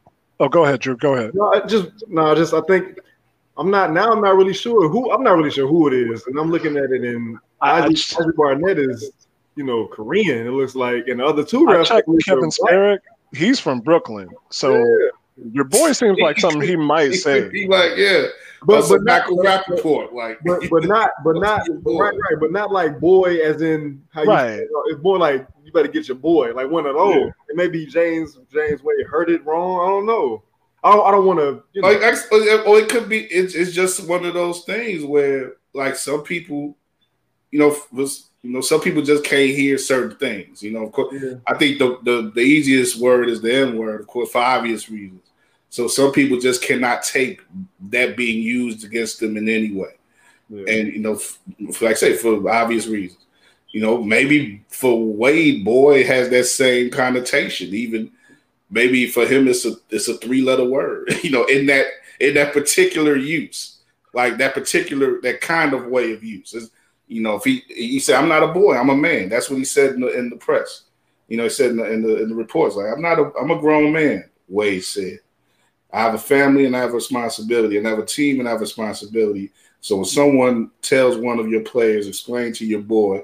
Yeah, I take that personal, but that's what I've been dealing with, and and this is where we this is where we get to something where I think it is more of an issue widespread with black authority figures, black male authority figures, even in sports, where they are under they're they're often undercut and disregarded, and they don't have the same authority given to them that is naturally given to white men. And so I think for Wade, a guy who has risen up and, you know, I, and he's risen up through the ranks as a coach and as a as a man of authority, you know, he doesn't he doesn't he's not here for any type of undercutting of that authority. And that's that's something that he, that he makes that he prioritizes and he holds precious. So, you know, that's what uh I think that's what it boils down to, as much of the history of the, the weaponization, again, of the word boy against black men in general. I, there's also that personal, you know, thing with, with Wade where he can he can correlate that with his own fight for respect as a as a man of authority in sports. Yeah. Um, you know, he's from Memphis, so he's right on that Mason Dixon line, and when everything was was going off last year with George Floyd, and um, yeah, he was very vocal. Yeah, mm-hmm. And he talked about his personal experiences, and those were like those were legitimately personal. Like he was going somewhere as a coach, and somebody came up to him like, "Hey, what are you doing here at this?" Not knowing that he worked at the school, he was like, "Yo, you're a suspicious person in this parking lot," and had him on the hood, of, had him on the, the the trunk of the car, I think. So. You, you know, there, it's kind of like how, the, like you say, Kyle. There's there's certain words that might set us off. I had um, like when what was it when? Oh my gosh, I can't remember who did it, but somebody like patted Chris Paul on the head that one time, and he was like not with it at all, mm. And they were trying to squash something. It was it was one of the taller players. It wasn't Dirk. It wasn't. It wasn't K P. I think I kind of remember this too. Yeah, that sounds familiar. But um, you talked about it afterwards. Like they were trying to, they were, had a. I think there was a hard foul, and they were just trying to squash it. And was he was Gasol? Like right on the. Who was it? Was it Pau Gasol? It might have been. It might have been Pau. But you know that's, that happened. Not to take it out of basketball, but that happened more recently, a couple years ago. I think with Tariq Cohen. And I think they were playing the Saints, and a guy patted them on. So for short people, that's like, oh yeah, don't, yeah, don't pat short people on the head if you don't want, if you don't get some smoke thrown at you. And it's just, you know, it's just things that the cats are sensitive about. Like I, if somebody calls, like I, I remember I had a thing with somebody calling me buddy or something like that. Like, yo, I don't know okay. you, I'm not your friend, something like that. No, it's like, especially if I don't know you. And it's somebody who doesn't who doesn't know Coach Wade, right? Is somebody he doesn't know. So if, if y'all were like, hey, you know, it's like, come get your boy. Um, if y'all were like that, it's like, okay. And I don't know what context that would even be in, right? Nobody friendly said nobody says that in a friendly way unless it's real, real clear. Like, hey, yo, yeah. you need to talk to your boy. Come get your boy. Your boy's out of pocket. Like, that's not cordial. And for it to be from somebody that you don't know, which I think it usually is, is even a little, even more blatant, you know? Mm-hmm. So I, I, I can understand him being upset. I only saw one comment on Twitter. It was like, yo, somebody needs to come and get him or calm him down or something like that. But ultimately, and I, I've had to learn this the hard way, communication is, you know, a sender and a receiver, right? So There's there's a there's two parts, three parts to the message. Somebody sends it, it's transmitted, and then there's a receiver, and in the middle you got noise. Mm. Um, so the receiver has just as much stake in what's said or what's communicated as the sender. So even if the sender might think that, hey, this is what I'm saying, the receiver's going to take it as, yo, they just said this to me, or they just did this to me. So like, you know, you shake somebody's hand, they might take it as, and, and you, you shake somebody's hand in a certain way, they might flash back to something like, yo, you're shaking my hand a little too hard, or why's he got a limp, or you got the little finger in there, whatever. That's a great point, Chris. And so in the, in the same way, you know, we we can't say what we would do or how we should act or how take our experience and put it on him, because Kyle, like exactly you said, his experience is, is different from ours. So it might have seemed innocuous, but to him it's not. Yeah. What what do y'all think about the refs being so, you know, cavalier in their speech too as well, and sort of put put themselves at a position where they could instigate something that didn't need to be instigated? I think, like, you know, like, like Chris spoke to earlier, you know, the, the W N B A has crazy lens on it right now, crazy lens. So all these little things um, are starting to be picked up.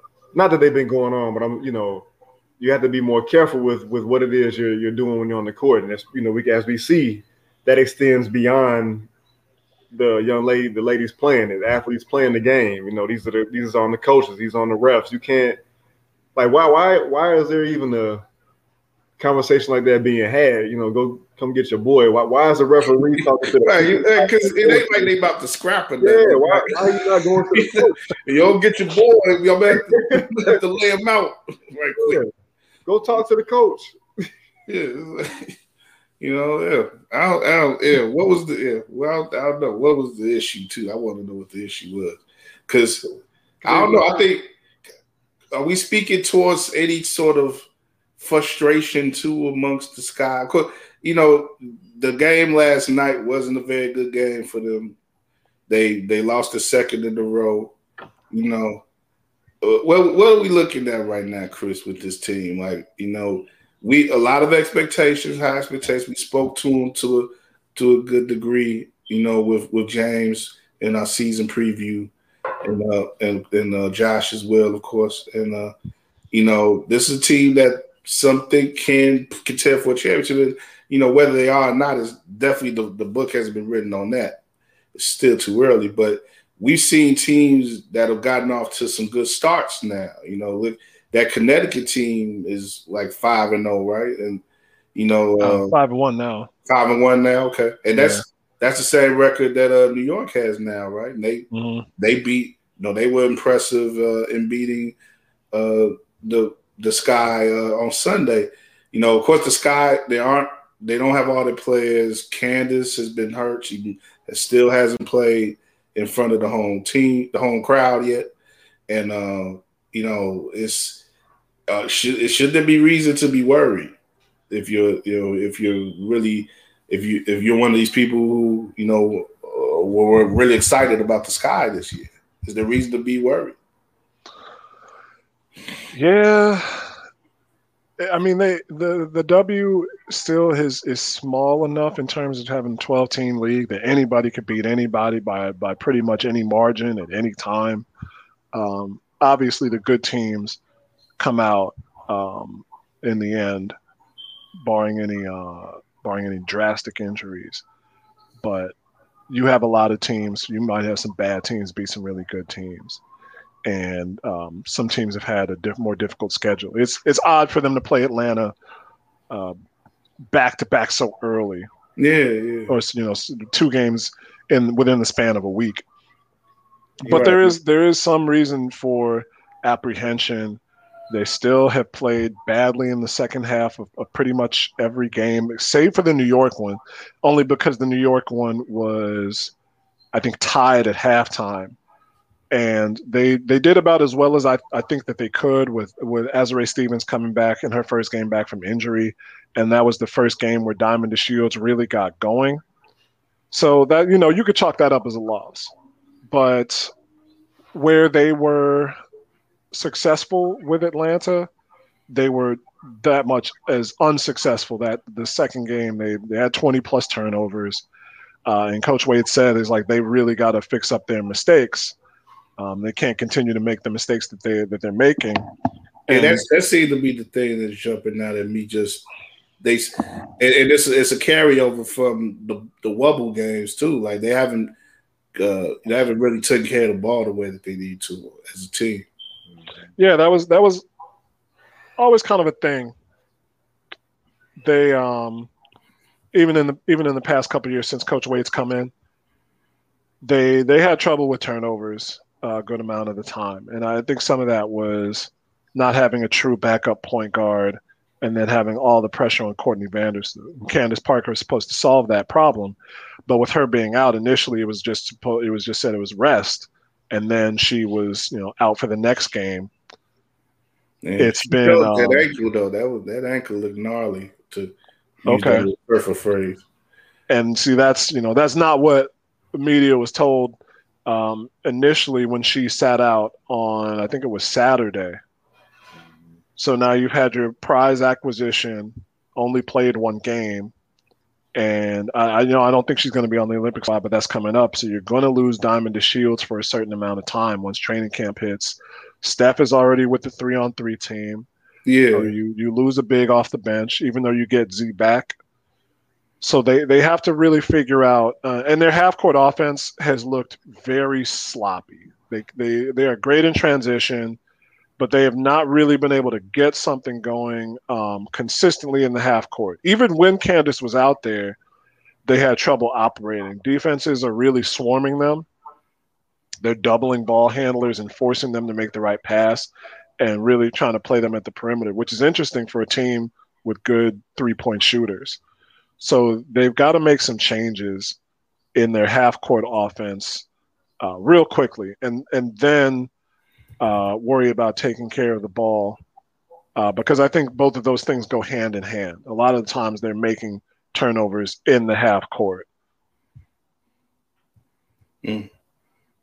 And uh, what, what what do you think about the upcoming slate for the team? You know, they got the you know we talked about them playing uh, Atlanta quickly. They they actually gonna be playing the Sparks two times in a row. Uh, you know, on the twenty-eighth and the thirtieth here. And uh, then they got the Mercury. Uh, they got them two times in a row. The Sparks again on the fifth of June and the and the Fever. Uh, like, I don't know. What do you think about the schedule and, and their uh, prospects coming up? You want to go with me or Drew, you want this one? No, no. You I think you go with you go with that. Okay. Um, I just wanted to check first. Um, the Fever game should be a respite because that the um, they they got a nice draft pick, but uh, Kaiser Gondrzik doesn't exactly fit. and they don't have really great um, roster construction. Catch is cut. Tamika Catchings is, is kind of got that Elton Brand right now, where they, they kind of they shifted to win now, but they didn't get the people to do it. Mm. So they have a very interesting team that could be fun, and it's probably going to lose like half their games, or if not more than that. They might they might lose like three quarters of their games. So the Sky should definitely beat Indiana without too much problem. Um, the Sparks will it's be not difficult. Five games before that, though. right, right. So you gotta you want to you want to split with L A, knowing that they'll be decent. But ideally, with the full roster, you would expect Chicago to be. I don't think anybody really had the Sparks top um, any higher than top six, say. So that's a game, at least one, if not two, that you would have them, um, that you would expect them to win. And then what were the other games on the schedule, Kyle? I don't have it up in front of me. Uh, no problem. Uh, they say Sparks on the next two games over the weekend. And coming out of the weekend next Tuesday, the Mercury are in town, and then they travel to Phoenix for the Thursday uh, after that, the third. And then they have the Sparks. So they that's a little West Coast swing. They have the Sparks in L A on the fifth. So then they come back home for the Fever. So with Mercury, the Phoenix, they, they play Phoenix well. They play Phoenix well um, with their current lineup. That's without um, – Skylar Diggins-Smith. I think they still beat them last year at least once in Bradenton with Skylar Diggins-Smith on the team.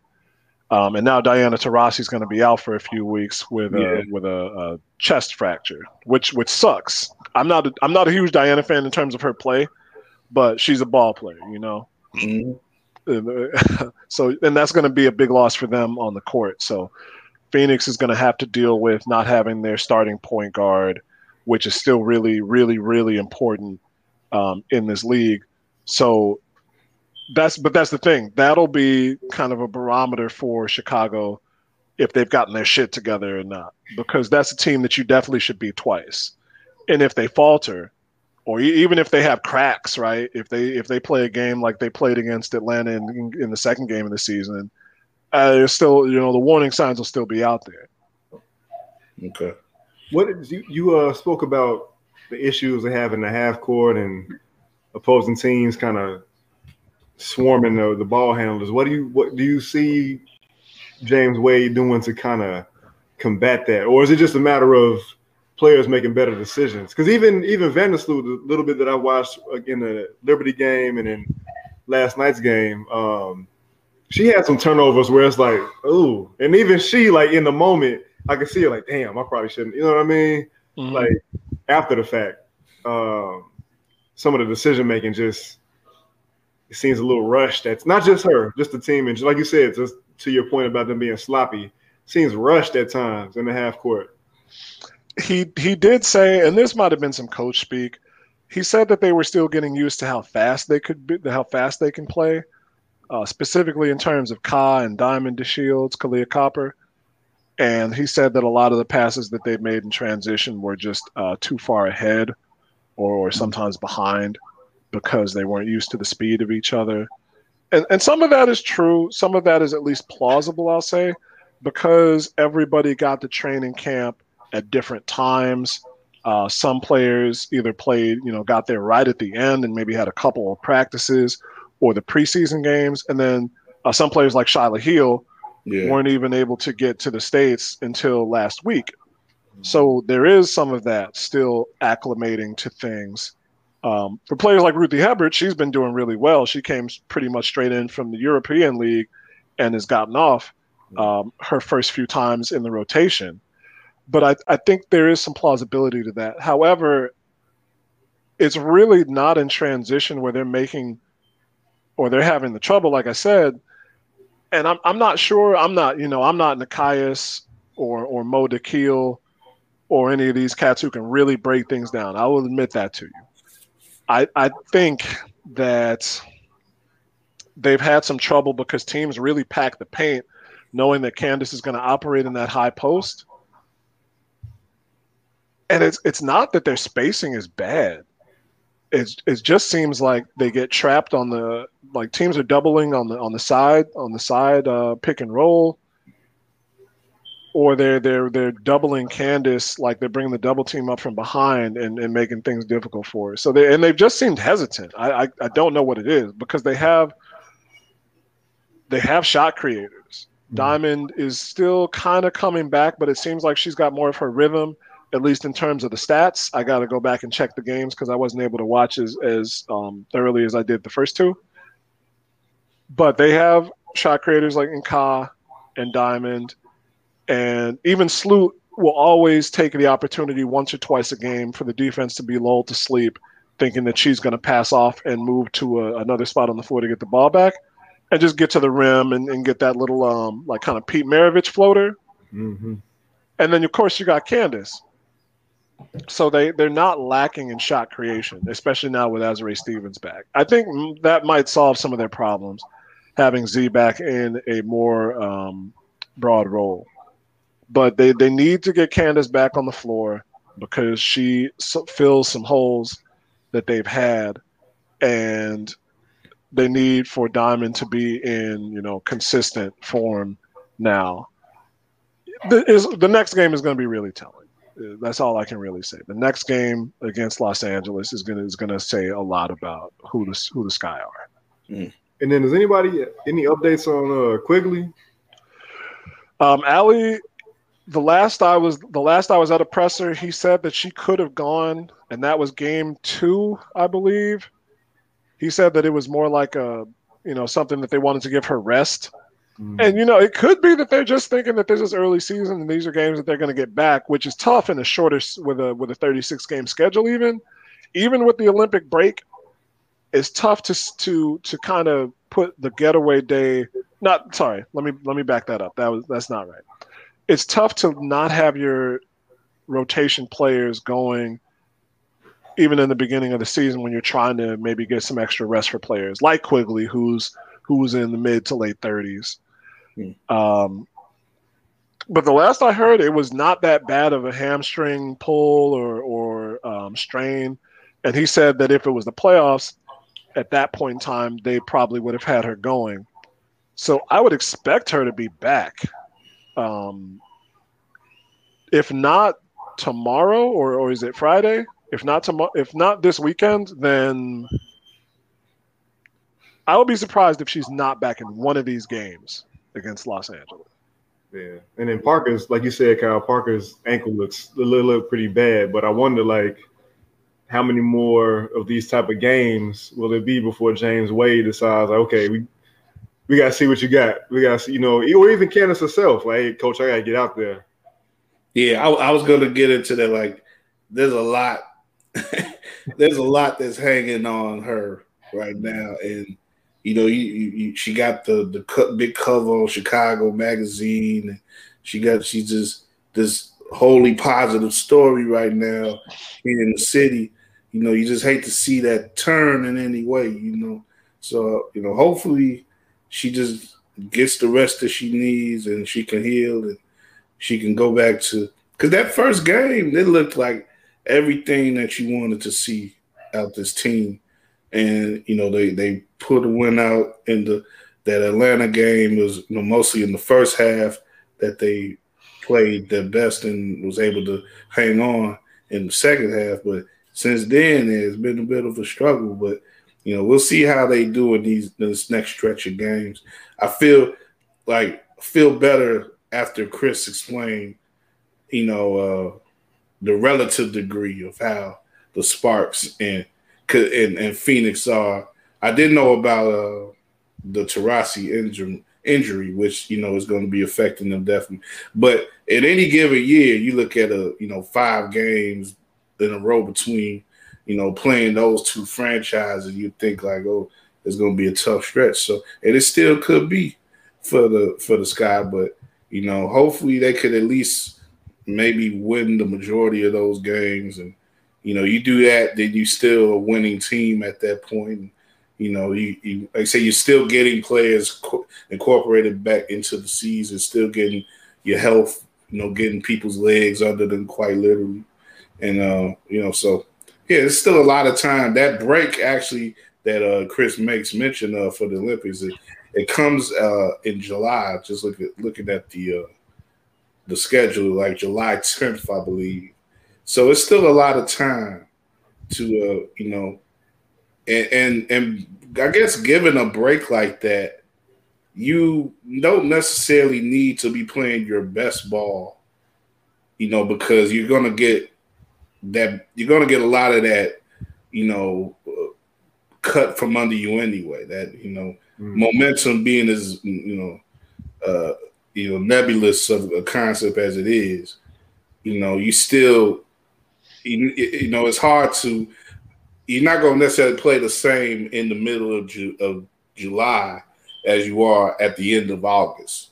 So you got to, you know, you you want you want to be playing your best ball in a couple months as opposed to a couple weeks anyway. So the Sky got a lot.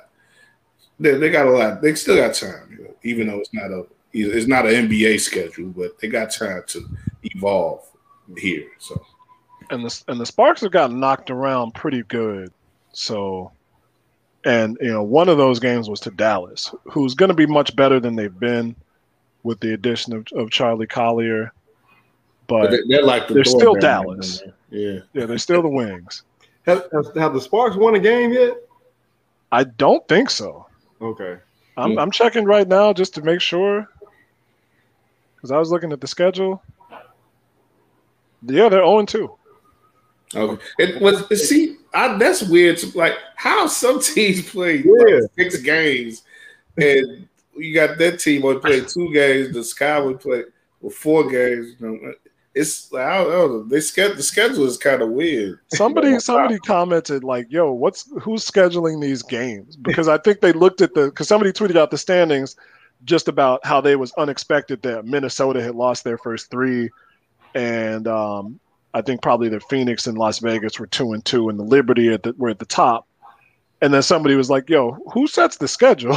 And I didn't even notice that because I expected to be missing some. Because I was looking like I was looking at the the, the schedule. I was like, "Okay, L A lost this game, and then they got blown out. Oh, L A lost this game, and then they got blown out." And that was like that was a week. That that was in like two a week. And all these, you see all these names pop up like two or three times.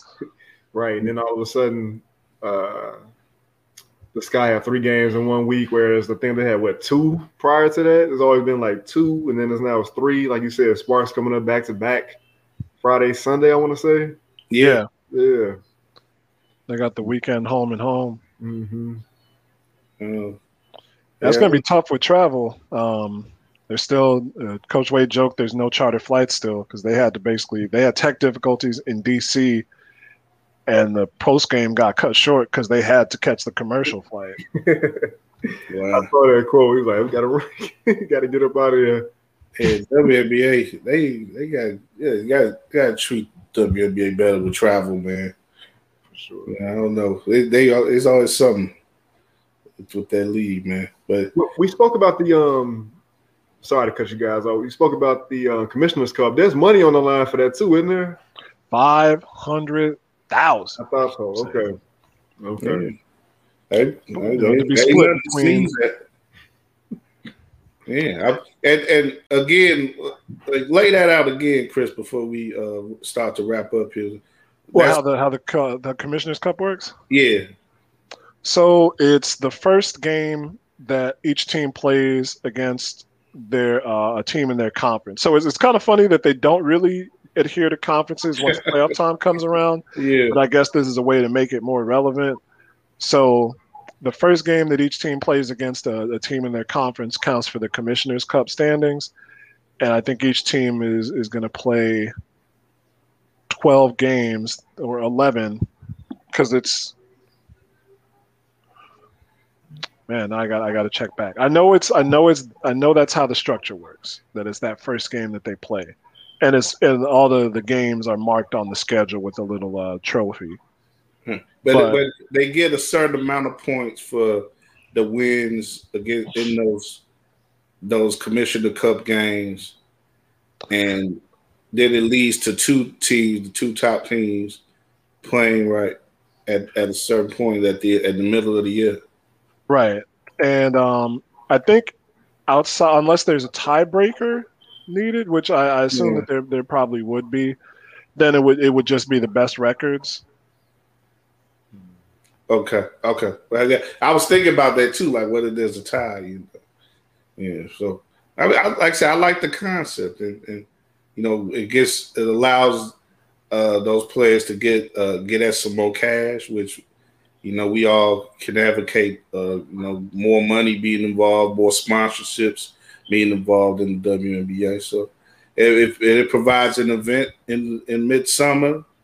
That uh they that they can uh, definitely market and promote, you know, probably maybe there'll be an A B C game or something, or you know, uh, one of those on the C B S package that they got now. Maybe, you know, let's see what they do with it, and you know, it's uh, you know, hopefully it'll be a, a, a, as successful at least as the play-in games. We'll we'll see about that, but uh, we're gonna begin to wrap up here. Uh, the Atlanta Knicks game seems to be uh. getting lively again. Yeah, and the Knicks uh, came back and tied it. Yeah, they, they took control in uh, for a little bit, but uh, Atlanta's still fighting back. Uh, Knicks up five with a, about three and a half left. But uh, Rose to get a win, baby. That's all.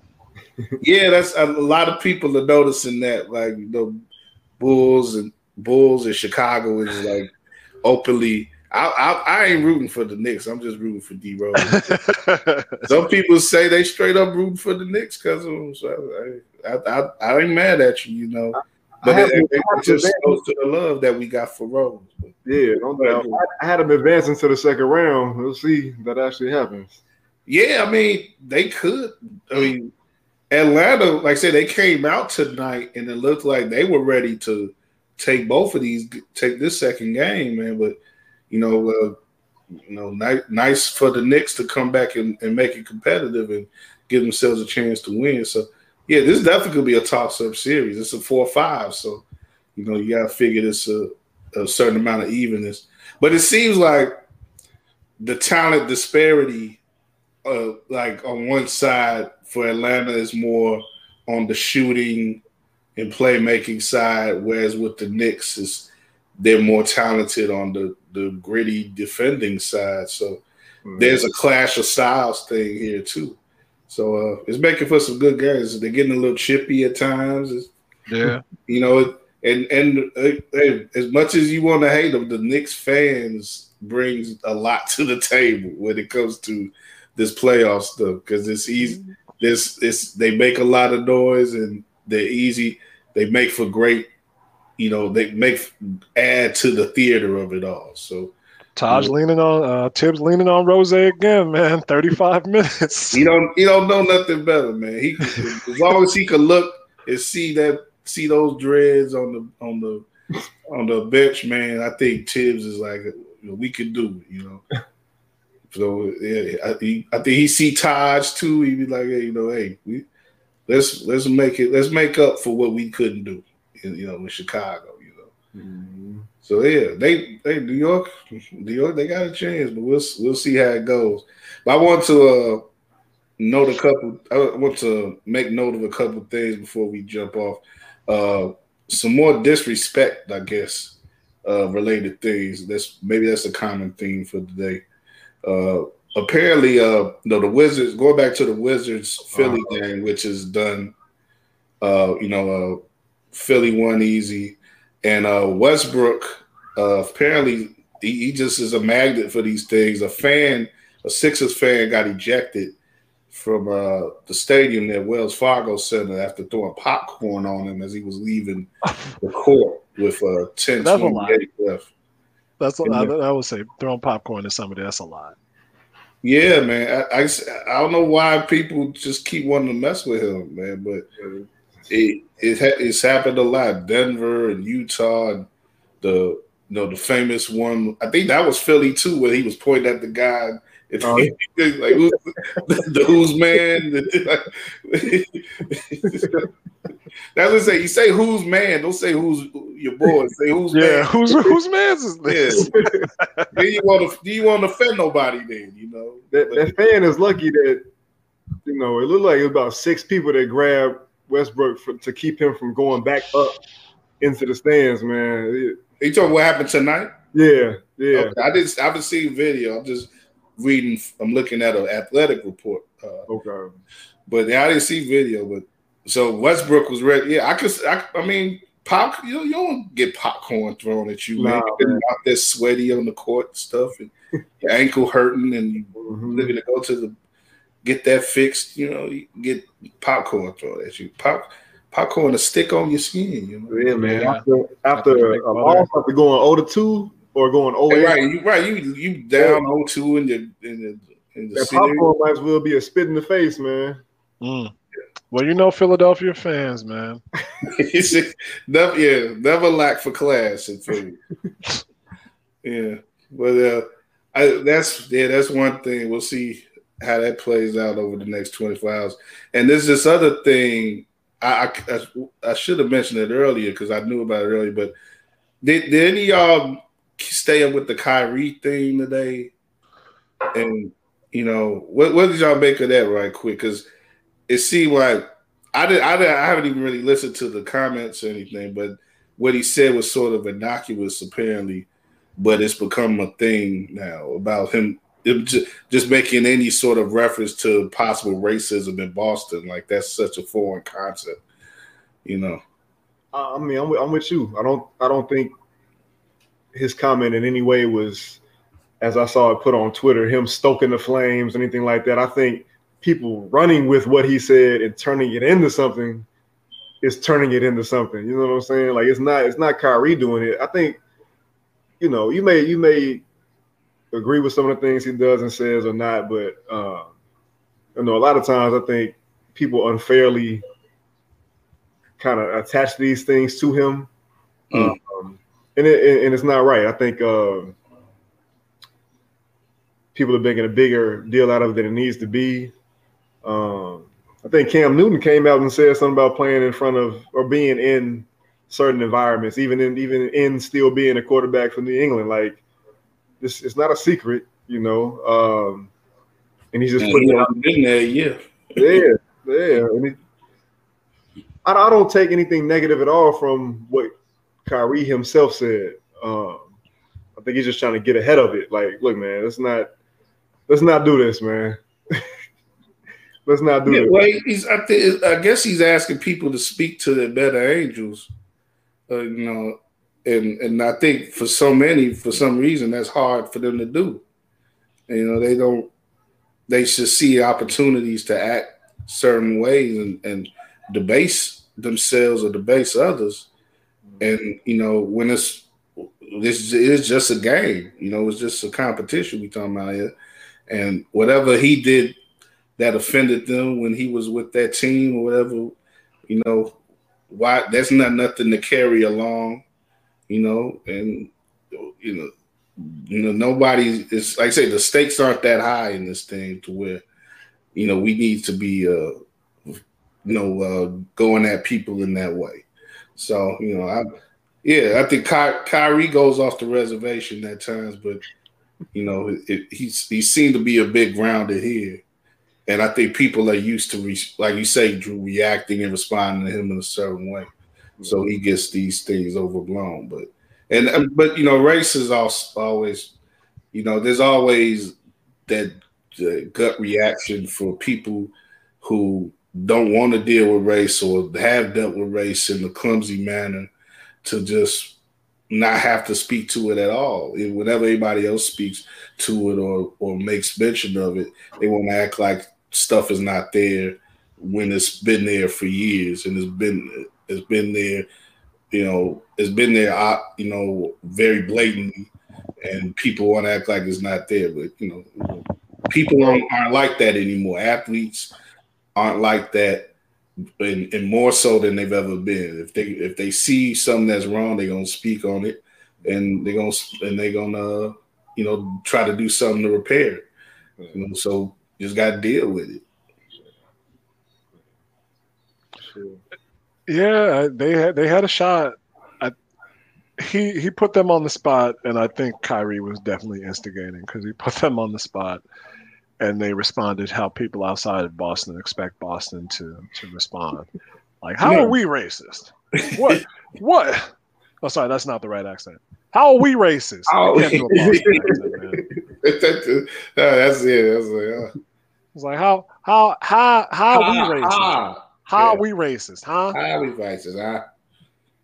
Yeah, yeah. I can't, I can't do it, man. I, I, I gave it a shot. Hey, get your get your boy. Get your boy. Um, I'm trying to think of Mark Wahlberg saying that. You know? My, speaking of speaking of how's races, your, how's your mother? How's your mother? Speaking of races, Mark yeah. Wahlberg. He don't have a good history. Yeah. Jumping Vietnamese uh, people back in the day on his bike. Yeah. Yeah. See, that's you got to think about that stuff. People will, will think about that stuff, but we we we keep track. We keep track. So you know, no sleep. But uh, yeah, we we gonna. Uh, Taking it to the end here, it looks like New York's going to pull out uh, the game two. So there's going to be a one-on-one series going down in Atlanta. And uh, that series, game three, we're going to be doing the show Saturday while that uh, doing the first half of that game three. Uh, so, uh, you know, watch it along with us. Uh, me and me and uh, uh, Josh and our guests on Friday. Uh, we won't have these good gentlemen on Friday, but uh, wish them wish you well and hope you enjoy your weekend.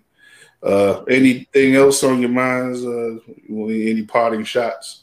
Um, just looking for Miami to make it two one after tomorrow, man. Please, for okay. the love of God, man, it's two one Miami. Please. What, what what if any series do you think is gonna be done by the next time we get on? Brooklyn and in, in, in Boston for sure. Yeah, that should be it. Uh. What's today, Wednesday? Man. Washington and Philly. Yeah. I'm gonna stop there. In the West? Huh? Anything in the West you think is gonna is gonna be maybe, maybe Dallas and maybe Dallas and the Clippers, man. That's gonna be sad, man. Bums. Bums, bro. Bums. That's crazy, man. You go out in the bubble. And then you come back, new coach and all. You dodge LeBron. You dodge um, – what else in there trying to dodge? Maybe trying to dodge Portland or whoever. Well, and then you yeah. wind up yeah, one of those down top. oh two. Yeah, it's like you, yeah, it's like you took on the bully in the in the schoolyard. It's like, uh, I'm, I'm going to get him. I'm going to get him back. I'm going to get mine back. And then you will just whoop your ass again. Oh, they better win four straight. But you know what? The Dallas played them tough in the bubble, man, until um, Kristaps got hurt. Yeah, that's what I'm saying. Like, he almost beat them by himself last year. And now he got well, – I don't know if he even got more help this year, but but the Clippers got more crazy. They, they got less help. So they should have known they weren't equipped for this, man. Mm-hmm. It's crazy, though, when you – I'm getting off topic a little bit, but Chris brought up Nikias.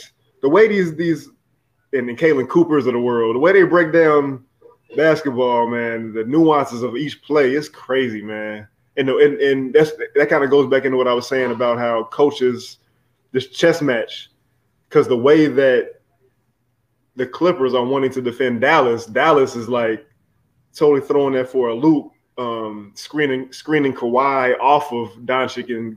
You know, hunting different matchups on the court, hunting yeah. Zubac. It's just, it's, it's, man, it makes your head spin a little bit, man. So kudos to those, those uh, men and women that can break it down as well as they do. It's, it's, it's something.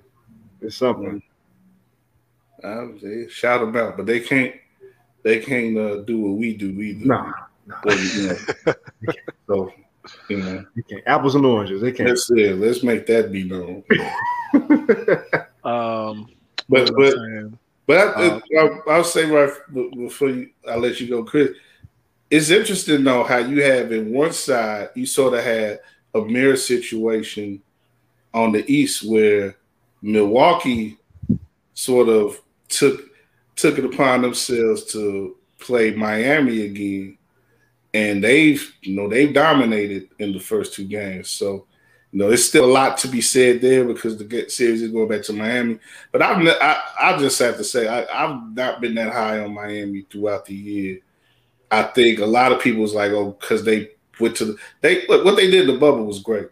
But I think a lot of stuff that did happen in that bubble, we're already seeing that it was like a one, it was a one night arranged, uh, one night engagement, as they would say, like on Broadway or something. Like yeah. T J Warren, T J Warren didn't come back and dominate the league. You know, Miami, it, you know.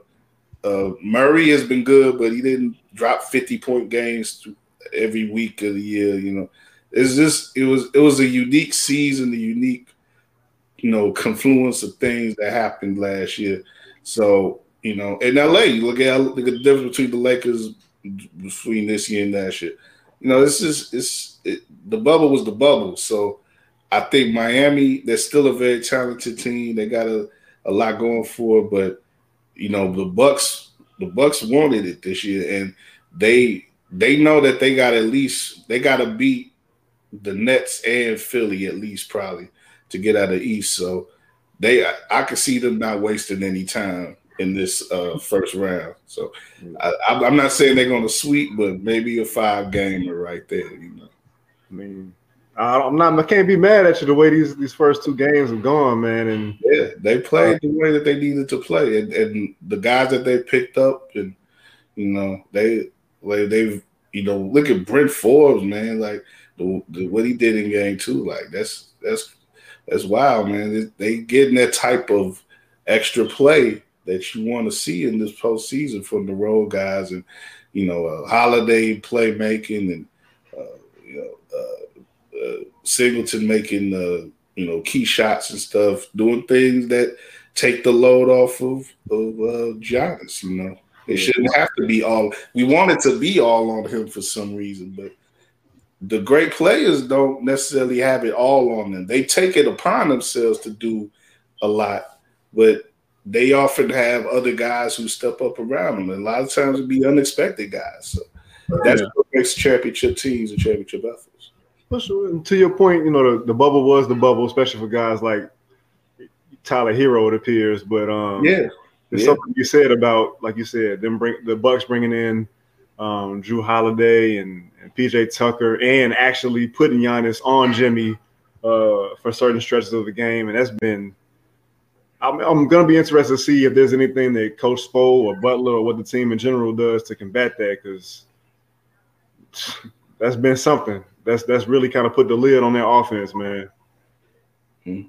Donovan Mitchell in uniform, like he getting ready to play. We'll see if they have an impact on that uh, game against uh, Memphis. But uh, yeah, Chris, anything you got else you got before we uh, head out? Speaking of racism, uh, hockey couldn't be left out of the out of the, the realm of, of doing its part. That should be a that should be a segment. Speaking of racism. But we it would it would it would take over the whole show. Sound like a Paul Mo, uh, Paul Mooney bit. Rest in peace. Yo, right, yeah, that's a good point, Drew. That's something we, we got to touch on. Paul Mooney album. Speaking of racism, when he said barbershop was a lie, I I lost my. I was I was so offended as a like fifteen year old. I'm like, how how could you? I was like, how could you make that movie down? You know it's a front. You know it's a front for drugs. um, the Edmonton Oilers lost their first round series to the Winnipeg Jets, and they have um, a First Nations uh, defenseman named Ethan Bear, who I, I think he might have either taken a penalty or let in a late goal that allowed Winnipeg to tie.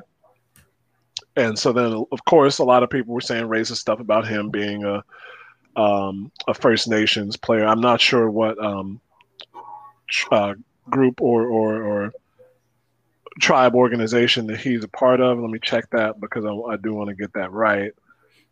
Um, actually, that would have been more simple. Shout out to Google for doing that. People also ask things. Oh, never mind. It just says he's Canadian. Thanks, Google. Appreciate that. Um, Osha Powachi. I know I said that wrong, so apologize. Um, is part of the, the Cree, the, what we would say is the Cree Native Americans, Cree Indians. But a lot of people were saying racist stuff about him online because that's what people do when they uh, are upset, evidently, and are hockey fans.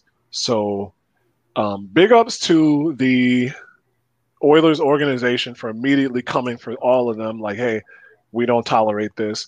Uh, the Oilers G M actually uh, is Ken Holland, who you, was the general manager for those Red Wings teams of the nineties mm-hmm. that were blowing the doors off. And he had a pretty epic quote. He's like, I'm sixty-five years old. I don't, I'm not with this social media stuff. So this is the first I'm hearing about it, but we're not tolerating any of that. So, um, yeah. um, good. read, read Evans, Evan and Jashvina yeah, Shah's book. I was thinking about out. that too. Yeah. Game Misconduct in, in October. So, um, so that you, if you like hockey, you can learn how it's fucked up. If you don't like hockey, you can learn how it's fucked up.